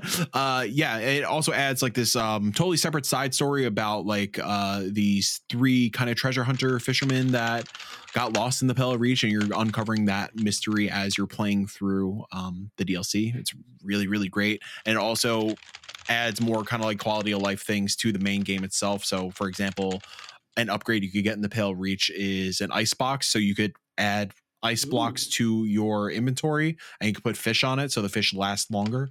Hmm. To in order for you to like go and like sell them or, or whatever you you want to do with them.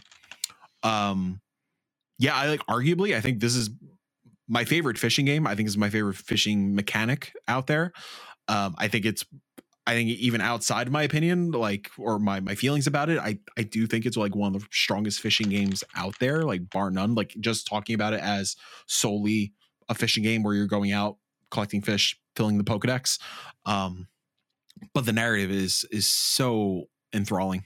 It's just like you're at the edge of your seat for those eight to ten hours, not really knowing what to expect, and then the twist happens. No spoilers, and totally sweeps you off your feet. And then it, there is the good and the bad ending, and we've said it multiple times where that bad ending is so fucking cool. The so final cool. splash screen is still one of my favorite like pieces of imagery this of this year uh, and Mhm. or of recent memory. It's yeah, it's a great time. I still like I want to go back and like I didn't 100% it. I I do want to go back get all the Steam achievements. I'm so excited for the Ironworks to come out this year at some point so I have an excuse to go back and do even more things. Um while that this is a debut title from the studio, I'm so excited to see what they do next. It's like that thing where like I would love Dredge 2, but like I also just want to see what else you got in the chamber. Yeah. And if you want to hear our thoughts and spoilers, there's a big old, big ol' thing on our YouTube. Yeah. Big old did you big old thing. did you guys um ever play Flame in the Flood? Because that's what this reminds me of. No, yeah, Long time ago, a little bit. Uh, it reminds me a lot of that, like the same kind of art style, and and you go down the river and see how long you can survive and things like that. But yeah, there is. I don't think there's any fishing, but the art style and the um just the boat, the river boat, and things like that just reminded me of Flame in the Flood, which is a fantastic game, by the way. Yeah. very good. Shout I out to the talking about that. uh, second Resident Evil mention of the day. The, the inventory system as well. I'm a sucker for those kind of things. Yeah. It's real good. Yeah. Kyle, did you play the Save Room sequel? Oh no, not the sequel. Okay. Is it out? Like, can I came play out- it tonight? Yeah.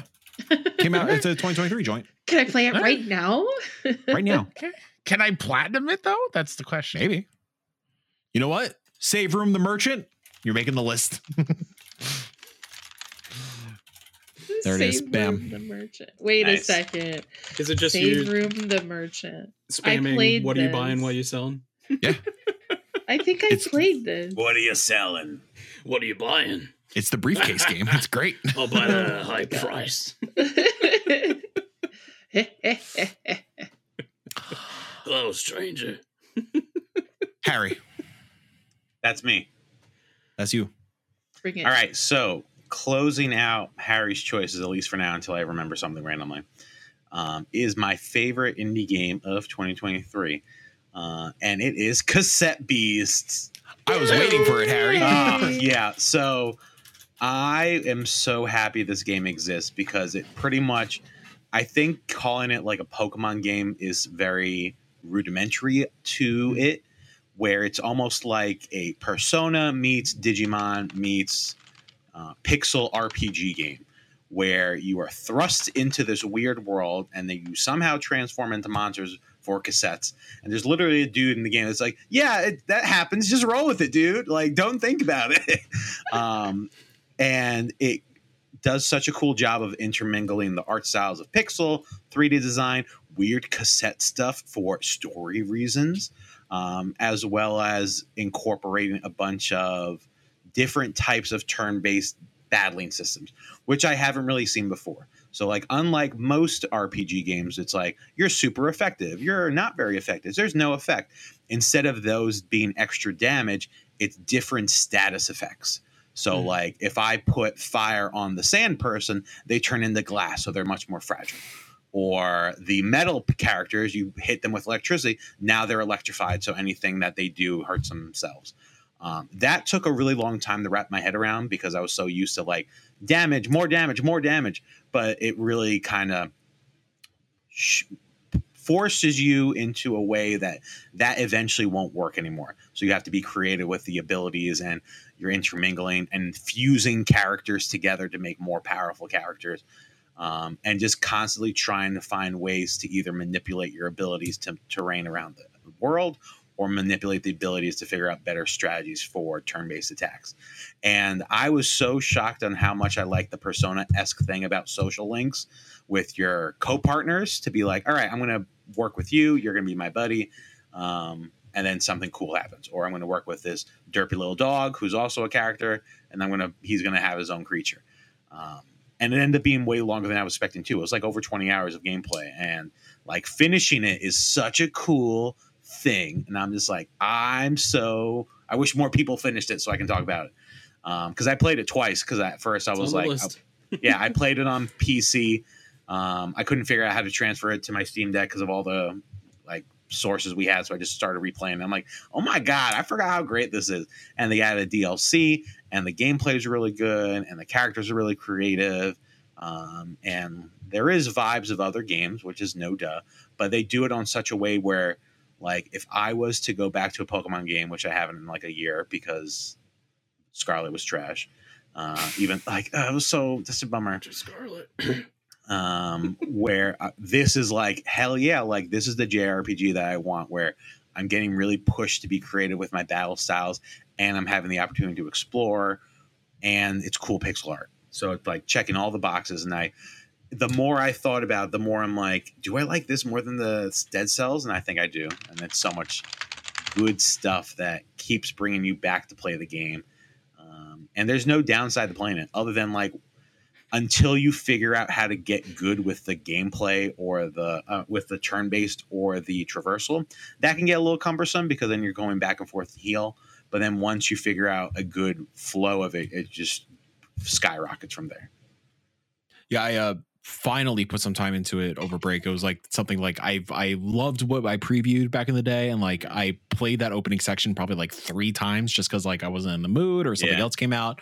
Finally put in like I don't know, not a ton of time, but like two, three hours, and yeah, it's it's great.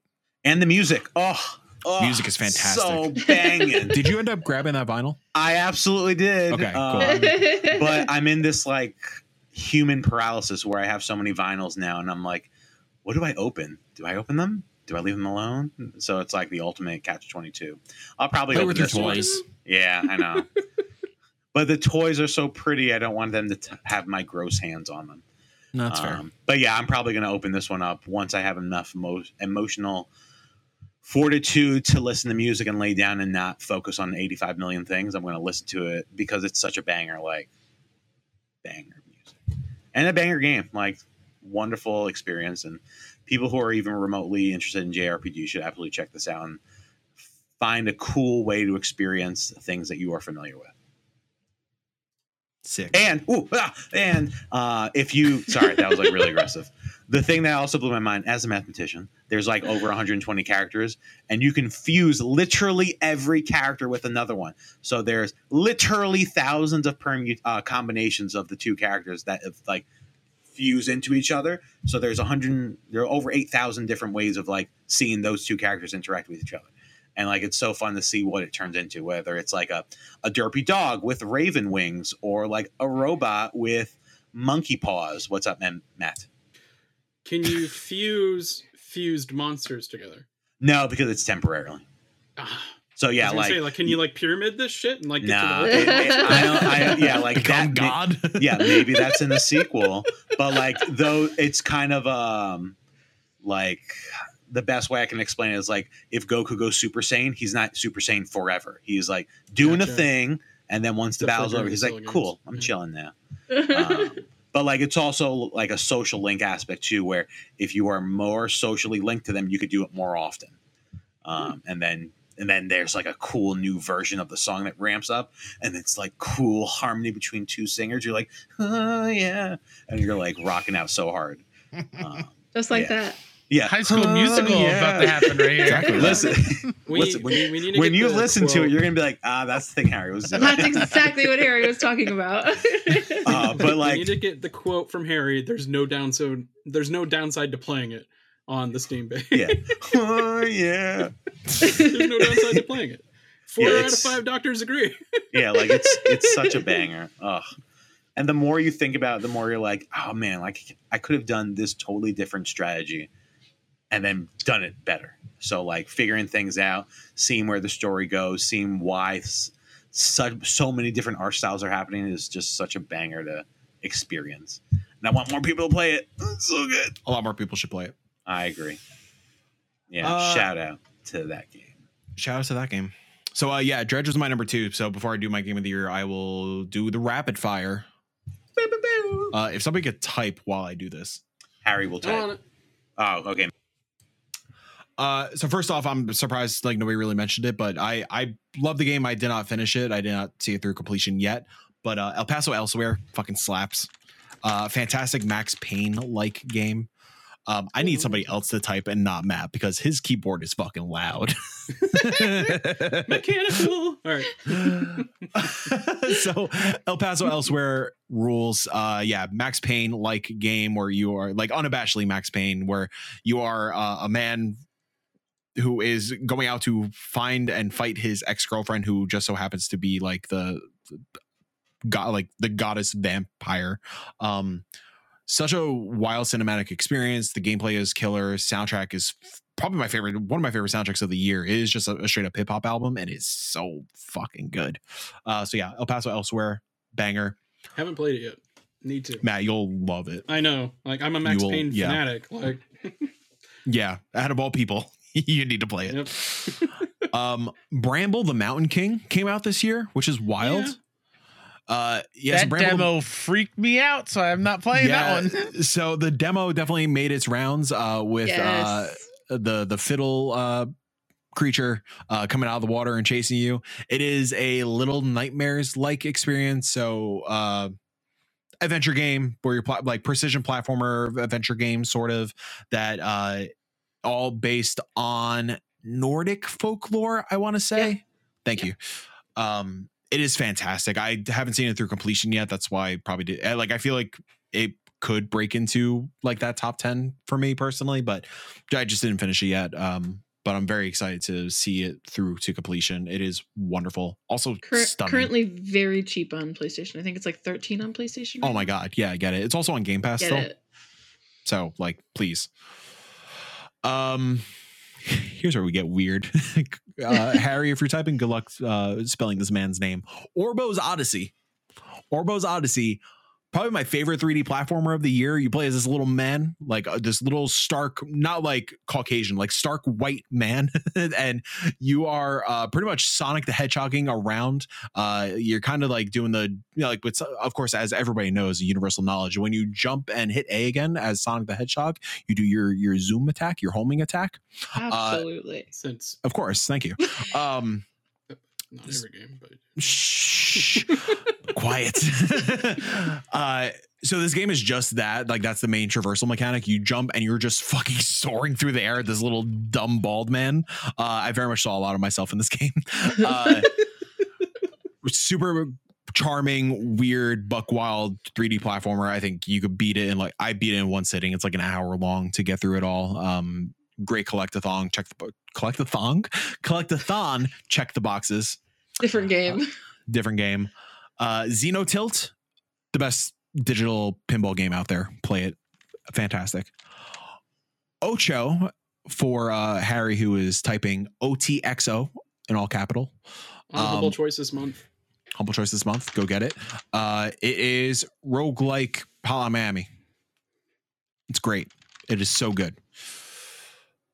Matt, nobody lives under the lighthouse Yeah, that came that came out last year. on console. Okay, gotcha. I'll allow it. Yes. Um, But- crunchy horror game. Yep. No one lives under the lighthouse. I'm like looking these up on Steam as you say It's them. good. Not very Um, expensive either. No, cheap, short narrative experience, crunchy horror game. Of course, that's Matt and my eyes, Matt and I's jam, me and Matt's jam. Uh, really great stuff. Uh, Birth, uh, creepy, cozy puzzle point and click where you are playing as uh, this skeleton creature, and the whole point of the game is to build your uh, build a friend because you're lonely and you're collecting bones like you're collecting rib cages and and fingers and you're collecting organs and yeah the goal of the game is to build a friend to hang out with. It's so cute. it's really good. Becca you would love it. Uh red tape.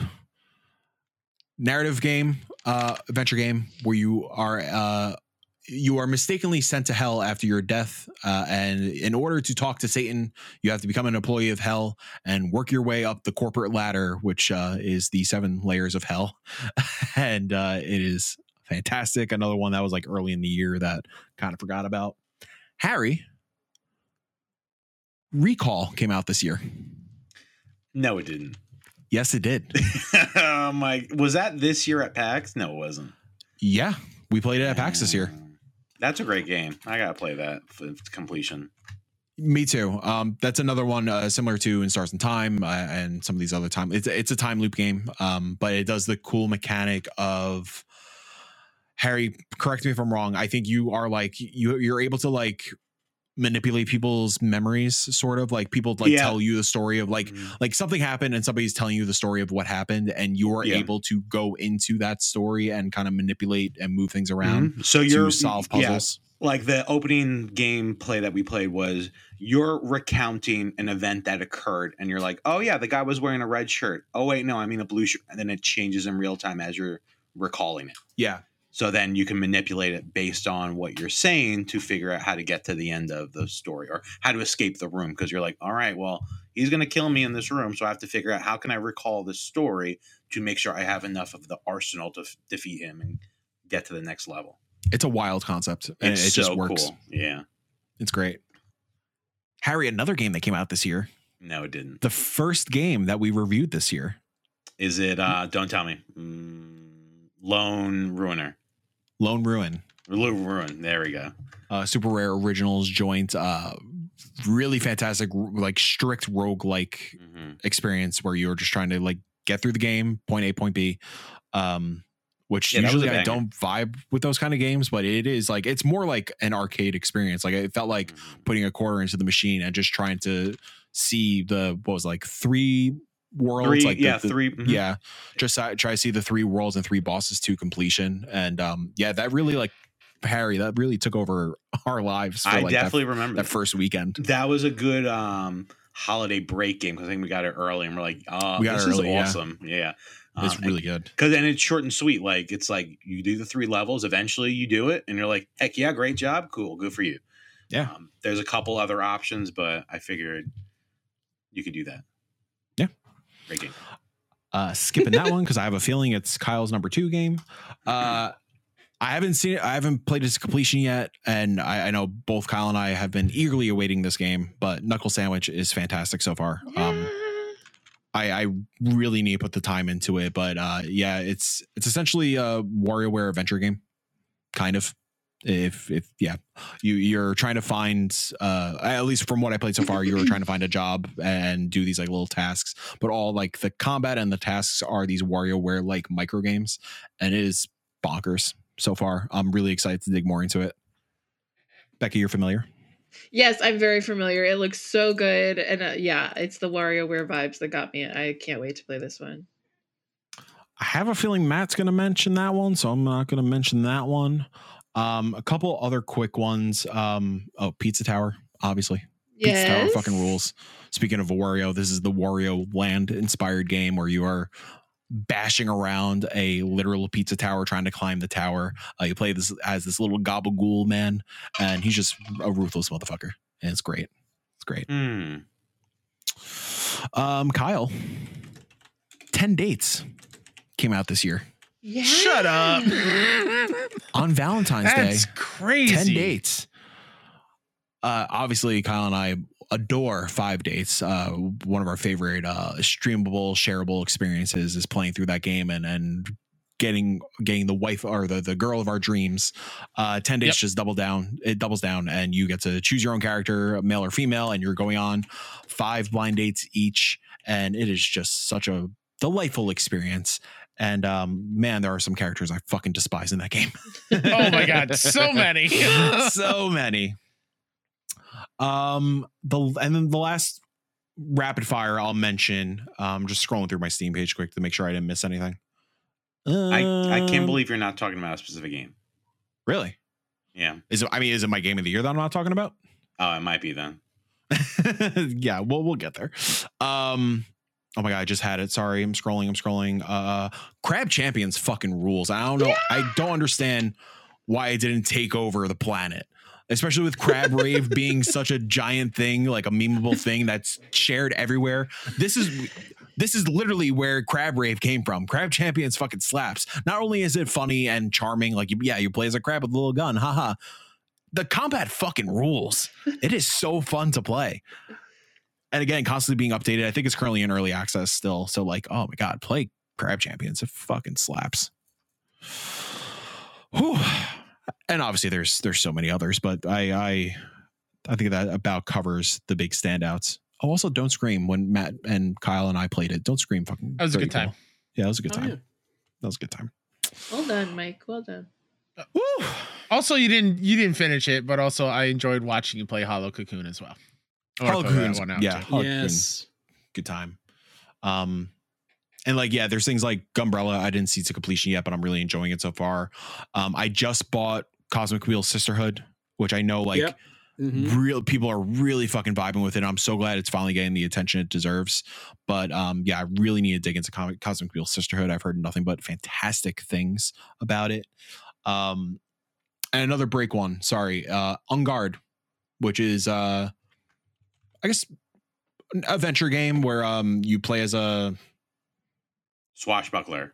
Sword thank fighter. you yeah swashbuckler kind of thing and uh main kind of mechanic is uh like a very parry forward kind of thing it feels very assassin's creedy like early assassin's creed where you are just kind of like bopping around um taking on like managing groups of enemies and trying to survive the outcomes um i didn't put too much time into it but so far i, I really i really enjoy it.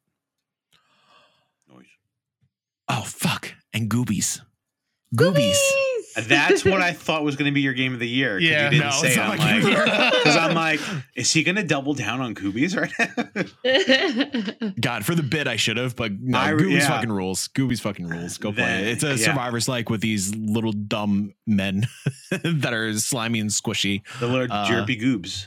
Yeah, Bingus Bongus, character of the year.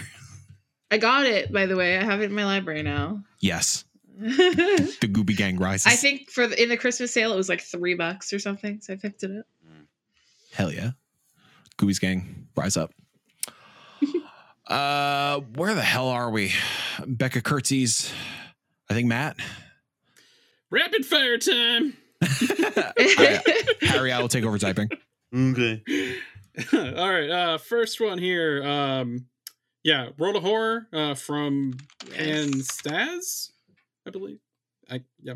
Um, fantastic horror game. Uh, one bit graphics. Um, and you can change the shader if uh, the black and white bothers you. Um, yeah, go play it. Uh, I'm just gonna be really quick on these. Uh, Bomb Rush Cyberfunk. I've already gushed head to toe about that game. Vinyl is also pre-order on I Am 8-Bit currently. Uh, 30XX from Battery Staple Games. Uh, Mega Man X accomplished. Like they did it. Like it's a roguelike Mega Man X and it looks fantastic. Uh, gorgeous pixel art. Go play that game.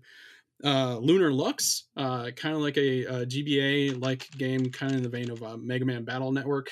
Um, except the battles they're different every time, so it's I don't I don't want to say it's like Undertale, but like the mechanics change. So like sometimes it is like Battle Network, sometimes it's like a traditional RPG. It's it's really fun. Uh, like Mike was saying, Cosmic Wheel Sisterhood. I have played the first chapter in that game. Um, yeah, absolutely go play that game. Uh, really cool. Not story beat part of it is you can uh, design your tarot cards. They're not tarot cards, but you can design them, uh, which is really fun and cool. It's like reminds me of putting stickers on your binder as a kid.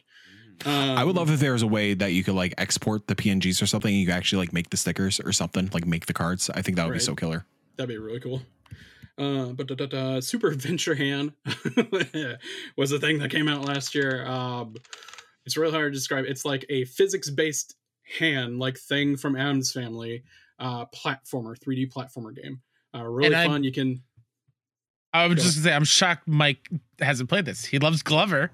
This is just Glover without the glove. It's different. But I, I can't. I'm I, I it- know. there's no protection. I can't. I can't fuck with that hand. you know? Always be safe. Always Well- be Always be safe. Put the glove on. you can customize your hand. There's too many fingers though. There's too many fingers. You know, I, I need.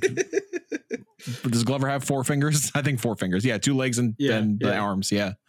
I only fuck with four Mouse fingy, four fingies. I'm looking at the Steam page. It looks so gross. It's too much like that that thing in Elden Ring, the giant hands in Elden Ring. They're Oh, like right. big yeah. spiders. I don't have with it's those. so They just grab creepy. you out of the fucking it is grass. physics Oh, based. It's like oh, man. it's it's Is it like so annoying. Octodad where you like control the, all the Kinda. fingers? hmm Oh my god. like yeah, it's not to the control of like Octodad where like you do have to go like that, but like the hand Yeah. does move like that. Like if you grip with like your pinky, like you're good. Like For the record, I do want to play it. I was just messing around. it's fantastic. Uh next one, uh alum Shadows of Doubt. Um Hmm. I haven't played in earnest yet just because I know this game is going to take over my life once I do. Um it is a voxel pixel 3D adventure game where it is the Charlie Day like string theory. Like it is fantastic. Uh can't wait to play more of that. I love that uh, noir setting. It looks just amazing. Uh Beyond Sunset is a Deus Ex Doom boomer shooter like um really enjoyed my time with the demo that I played and I can't wait to go further in the full game. Mike? You know, they added boomer shooter as a genre in Steam today, Oh, like a tag, like What? a genre tag. oh my god. why isn't horror Yeah. one yet? Is horror not a genre tag? it's it's a tag, but it's Sure. not a genre that you can just choose. I was like, Hmm. why? What are you Anyway. doing, Steam? Anyway, Come on, yeah, Steam. horror, horror lives on PC, but anyways. uh, last of the lightning round, uh, Fortune's Run, another alum, um, with a banger of a trailer song. Uh, this is like another Deus Ex like, uh, kind of like Thief, but like space cyberpunk space punk is yeah i think the setting of it um but it it looks Oh, I I was uh, unrelated to any of these video games, but if we were smart two hours ago, uh, we would have made a list of 61 games. But Yeah. we're we're beyond that. Continue with Fortune's Run. run. uh it, it looks like Ah. that era of games like it is that like uh chunky um 3d aesthetic with uh you, you can tell like textures are textures sort of thing i love it um it's in early access currently uh can't wait for the full game of this uh it it plays great like um and the devs are active on that community board everyone helped to figure out like what the steam deck controls should be like and it it plays fantastic on there too and that's my lightning round and i only have one game left Kyle, can I lead you in? Because I'm assuming I know what your number two is. Yeah, I guess so. Kyle, tell me about A Space for the Unbound. Hey, you nailed it. Uh, it- I, I was weirdly looking it up. It's almost a year to the day that it came out. Yeah. It came out last Ooh, January. I- Dude, I still haven't gone back to it. I, I'm so hungry to go back to it. Yeah, but yeah, like yeah. I just Same. like yeah. that that game holds such a special place in my heart. It came out a week after I got uh, let go from my job last year. Um, and the the themes that that game tackles of anxiety, depression, imposter syndrome, just all the mental health struggles that you can go through in in in your down times. It plays with it and tells the story of those so well. Um, and it's a slice of life game in in Indonesia. Um, you get to see what the town is like, how life is lived over there, the characters of Atma and Ner Nervala? Nerva Ner Nirmala, I think. Uh, I'm blanking. I can look up the names later of the characters It's been a while. um they're a great pairing and and, and to the whole twist the whole gimmick of it is um your friend has magical powers and you need to figure out what's going on and and why she has magical powers all of a sudden and it gets dark it gets real but it's a very important narrative and um Mojiken are top of their game when it comes to telling these kind of stories and um i'm i'm grateful that these kind of games can exist because it just it was greatly needed by me in the time and i i know i had a talk uh, there was a community thing where I got together with like 20 people in a in a different community, and we just talked about it and how much it touched our lives. And uh, yeah, easily one of the best games I played last year, which is why it's my number two. It's very, very, very good. It's beautiful. Music's great. Nice. Fun mini games too. How dare you cheat on us with another community? Yeah, I'm sorry, Matt. Wow. I'm worried a game won't appear on this list, uh, but should be on this list that we touched but haven't finished. Either of us, I believe. Also from Toge. oh, I I didn't I didn't play that one yet. I've only played maybe like an hour. An episode two, Mike, Right. Is it a talk about of coffee? of a, a, Coffee- ca- coffee- coffee caffeinated drink. Oh, shit. episode. I- I was like, what other Toge game came out this year? yeah, Coffee Talk episode two absolutely came out this Yeah. year. Yeah. Um, I also did not play it to completion. Yeah, I, I think rainy I day. Yeah. yeah. that's a save for a rainy day kind of thing. But it's absolutely worth the shout out. It's still like from what I've played already, it's it's a continuation of Coffee Talk. Mhm.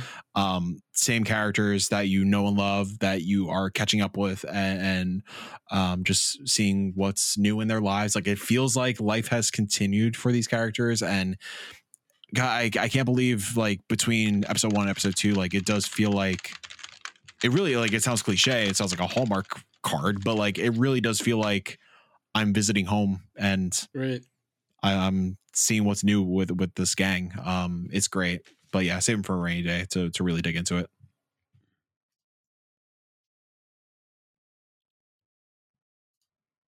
Anybody else? yeah, it's cool. Um, I just want to see how far we go into that. Uh, yeah, Space Island Bound, fantastic, fantastic number two. Been Harold. since last year. Yeah, since the since it came out. Yeah, Harold, are you done? Um, yeah. There's a couple games. Well, there's a couple games that I've dabbled in, but I don't have enough strong opinions yet, or maybe ever, to bring them up. So I will yield my time. Thank you for your, your yield. Um, I forgot to mention earlier another quickie uh, Devil's Dive. Devil's Dive, if you if you miss Downwell, it's roguelike Downwell. It's also getting really Oh, late, so I'm hoping we can finish this up. Thursday. Well, we're, we're almost done, baby. We're almost done. We're almost there. Harry's very tired. Harry, Harry Tai Tai. Yes, I have to wake up in like five hours. So My game of the year is Spin Rhythm XD. Uh, nice, good choice. Spin Rhythm XD is uh, everything I love from Guitar Hero and Rock Band, uh, faithfully reimagined in a new format. Harry nailed the mute this time. There you go. Oh, Did he didn't mute. He just yawned. He just yawned. Yay! Uh, yeah, spin rhythm rules. Um, I've talked about it to exhaustion on on other episodes, but um, the the concept is it- it's a classic rhythm game, very similar to a Guitar Hero. Like, um, the core mechanic is you are catching gems on a runway. There are small gems where you don't have to tap for, and when I say tap, I just mean like pressing an input. So you are just guiding your your little cursor to catch the small gems. Bigger gems come in that are pronouncing kind of the beat a little further. Those you have to tap for. There are sections where you have to like spin your cursor, so hence the name. So you're spinning left and right, or doing like a more freestyle section where you just go back and forth to rack up a score. Um, once you into the harder difficulties, they implement triggers to get even like a further backbeat. Uh, fantastic um, pacing when it comes to difficulty. Uh, it really teaches you the the for lack of a better term, and no pun intended, the rhythm of the game and how to actually play and get used to it. Um, this is the game I've kept coming back to all year long. Like I'll like just when I'm I don't really know what I want to do with my evening, I'll just break out the Steam Deck and play a few songs, try to FC some stuff on on normal, try to dig into some of the hard songs because the hard is fucking hard when they when they get into those triggers. Oh my god. Um fantastic score up score fantastic library of music um i really hope they double down on video game music so Lena Raine has a piece from celeste in this game and i would think it would be such a phenomenal idea and concept to invite other indie game composers to get their music in the game. Uh Anna Monoguchi is in this game. Uh, it, it's awesome. Um yeah and i've said it before i said it a thousand times but i think this is the killer app for the steam deck. Um espe- when you are using the little trackpad on the steam deck nothing feels better than like catching the groove on that little trackpad. It's so responsive. It's so impactful. It's awesome. You can actually play this on uh, what was it like a digital mixer? so you a could play digital- this game any way imaginable. So like, you could play mouse and keyboard you could play controller. Like kyle and i played it on switch during extra life. You could play this game with dj gear. You could play this game with a midi keyboard. Like you could play this game with like professional audio equipment. Um it is wild. Uh, like they really thought of everything. Um despite it being in 1.0 this year they are constantly adding songs they're adding updates they're adding color palettes. Um that too it's really rewarding like as you level up you're you're unlocking new songs you're unlocking new color palettes and and different cursor styles and runway styles. Like the game just fucking rules. And yeah it's something i'm gonna- continuously coming back to over and over again. Um I, I looking at my list like everything seems like really dark this year. Um this is like the clear outlier on my list and like yeah it's pretty funny that it ends up being my favorite of the year Nice. and that's not just indie that's also just like in general this is my game of the year Mhm. kyle or matt you have another right I do. I'm wondering if Kyle's last one. I'd imagine a- you both have the same. I have a feeling it's the same game. so That's why I real held quick- off of saying it. real quick before we get into it because i didn't play it yet unfortunately matt have you played videoverse i was waiting for that Not yet. I need to. oh okay i'm, I'm I putting it on the demo. list Love the i'm putting putting it on the list because you Do played it. the demo but yeah videoverse uh, from what i've heard from you fucking rules if we put all the demos I play, yeah. that's all that's all it was this year yeah. Uh, kyle and matt tell me about sea of stars mm, Uh, Mm, Kyle. I thought we were Uh, gonna what say a- Baldur's Gate, no, I mean, no but what is an indie? I know. yeah, can we be cheeky? But no. Uh, Sea of Stars is is special. special. It's so special. Um, I I was really strive to be Garl in in in my life. I, I feel like Garl is the main character Oh of this God. game. Yes, Uh, yes, he's is. one of the best written characters in, in a video game this year. Just the way Sabotage brought retro RPG into modern times. The the battle mechanics are great. They keep Mhm. you engaged. The writing is incredible. The music, the visuals. The it's- it's- system. Yeah, it's so uh, which acts kind of like uh, accessibility as well. Mhm. They could they could definitely help. uh, difficulty slider. Like Yep. you can make this game harder or easier for Mhm. yourself, and it doesn't affect trophies either. Nope. Uh great uh the the very first twist um in a in a certain ma- mansion that I won't spoil for anybody. When that happened like my jaw literally dropped. It was one of my favorite like did not see it coming kind of moments of the Right. year. Uh I mean, it deserves all the praise. I'm happy to call it my indie game of the year. It's uh I think it's my game an year. all-timer. Yeah. It's, it's it's everything you said, everything and more. Uh, so many moments of happiness, so many moments of crying, so many moments of happiness crying. There's a moment halfway through this game that made me go like, "Holy shit!" Um, it's amazing. Um, Sabotage Studios has gone way, way above and beyond on this one. Uh, it's linked to the Messenger, their other game. Um, you don't have to play that to enjoy this one, but there is Nope. stuff in there where you go like, "Oh shit!" Um, yeah, it's and no, that's a spoiler. Um, no, it's it's it's fantastic. shout out to um something that they did that is a secret uh with a certain flimsy hammer item in the game That's what I was gonna Where- say. Like that's a spoiler. Yeah. Um, Yeah. but it, it, it does something similar to one of my favorite things when you beat chicory and 100% that um it's a it's a Mm. very similar thing that you can do in sea of stars which i absolutely loved and So, it's a um it's a continuation of a story told in messenger um from that Oh, same cool. person yep That's awesome. it's it's really good Nice. Yeah. Seems like sabotage were really on another level with this, and I'm so glad that it just became so beloved. Like obviously massive Kickstarter success and like yeah. All right. awesome. Hooray. Uh, quickly scrolling through chat to see if anybody was saying anything. A lot of praise for Dredge, obviously. A lot of praise for Cosmic Wheel Sisterhood. Uh, Reed mentioned Hindsight. I played Hindsight in, on mobile in I think 22 when it, but Hindsight, if it came to Hmm. other consoles or whatever this year, Hindsight very good. Hindsight making the list. Hindsight making the list. I can't fact check it. hindsight Breed said it. 2023 Hindsight Well, there, 2023. there's no rules. There's no rules, no gods. What cool. is Look at that. And what is an indie? Look at that. An even 74 video games. oh Uh, yeah. a nice, clean 74. Literally an even number. So yeah. Uh, hey, all, thank you so much for hanging out with us tonight and celebrating the new year with us. Um, I I know Cole, aka the Good Sir, wanted us to go over our fantasy critic results tonight. We will go over them next week because next week is oh god fantasy critic for 2024. So, ladies and gentlemen, prepare yourselves. um, oh, hindsight for the 6 1 list. Hind- hindsight 2022 off the list. Get it off! An even, an even even- 73 video games. no. um, so yeah, next week on the Six One IndieCast, we are doing Fantasy Critic League, our indie only league. Uh, it also kind of serves as our kind of 2024 preview episode as well. Mm. Uh, so definitely tune in for that. It'll be a fantastic, fun time.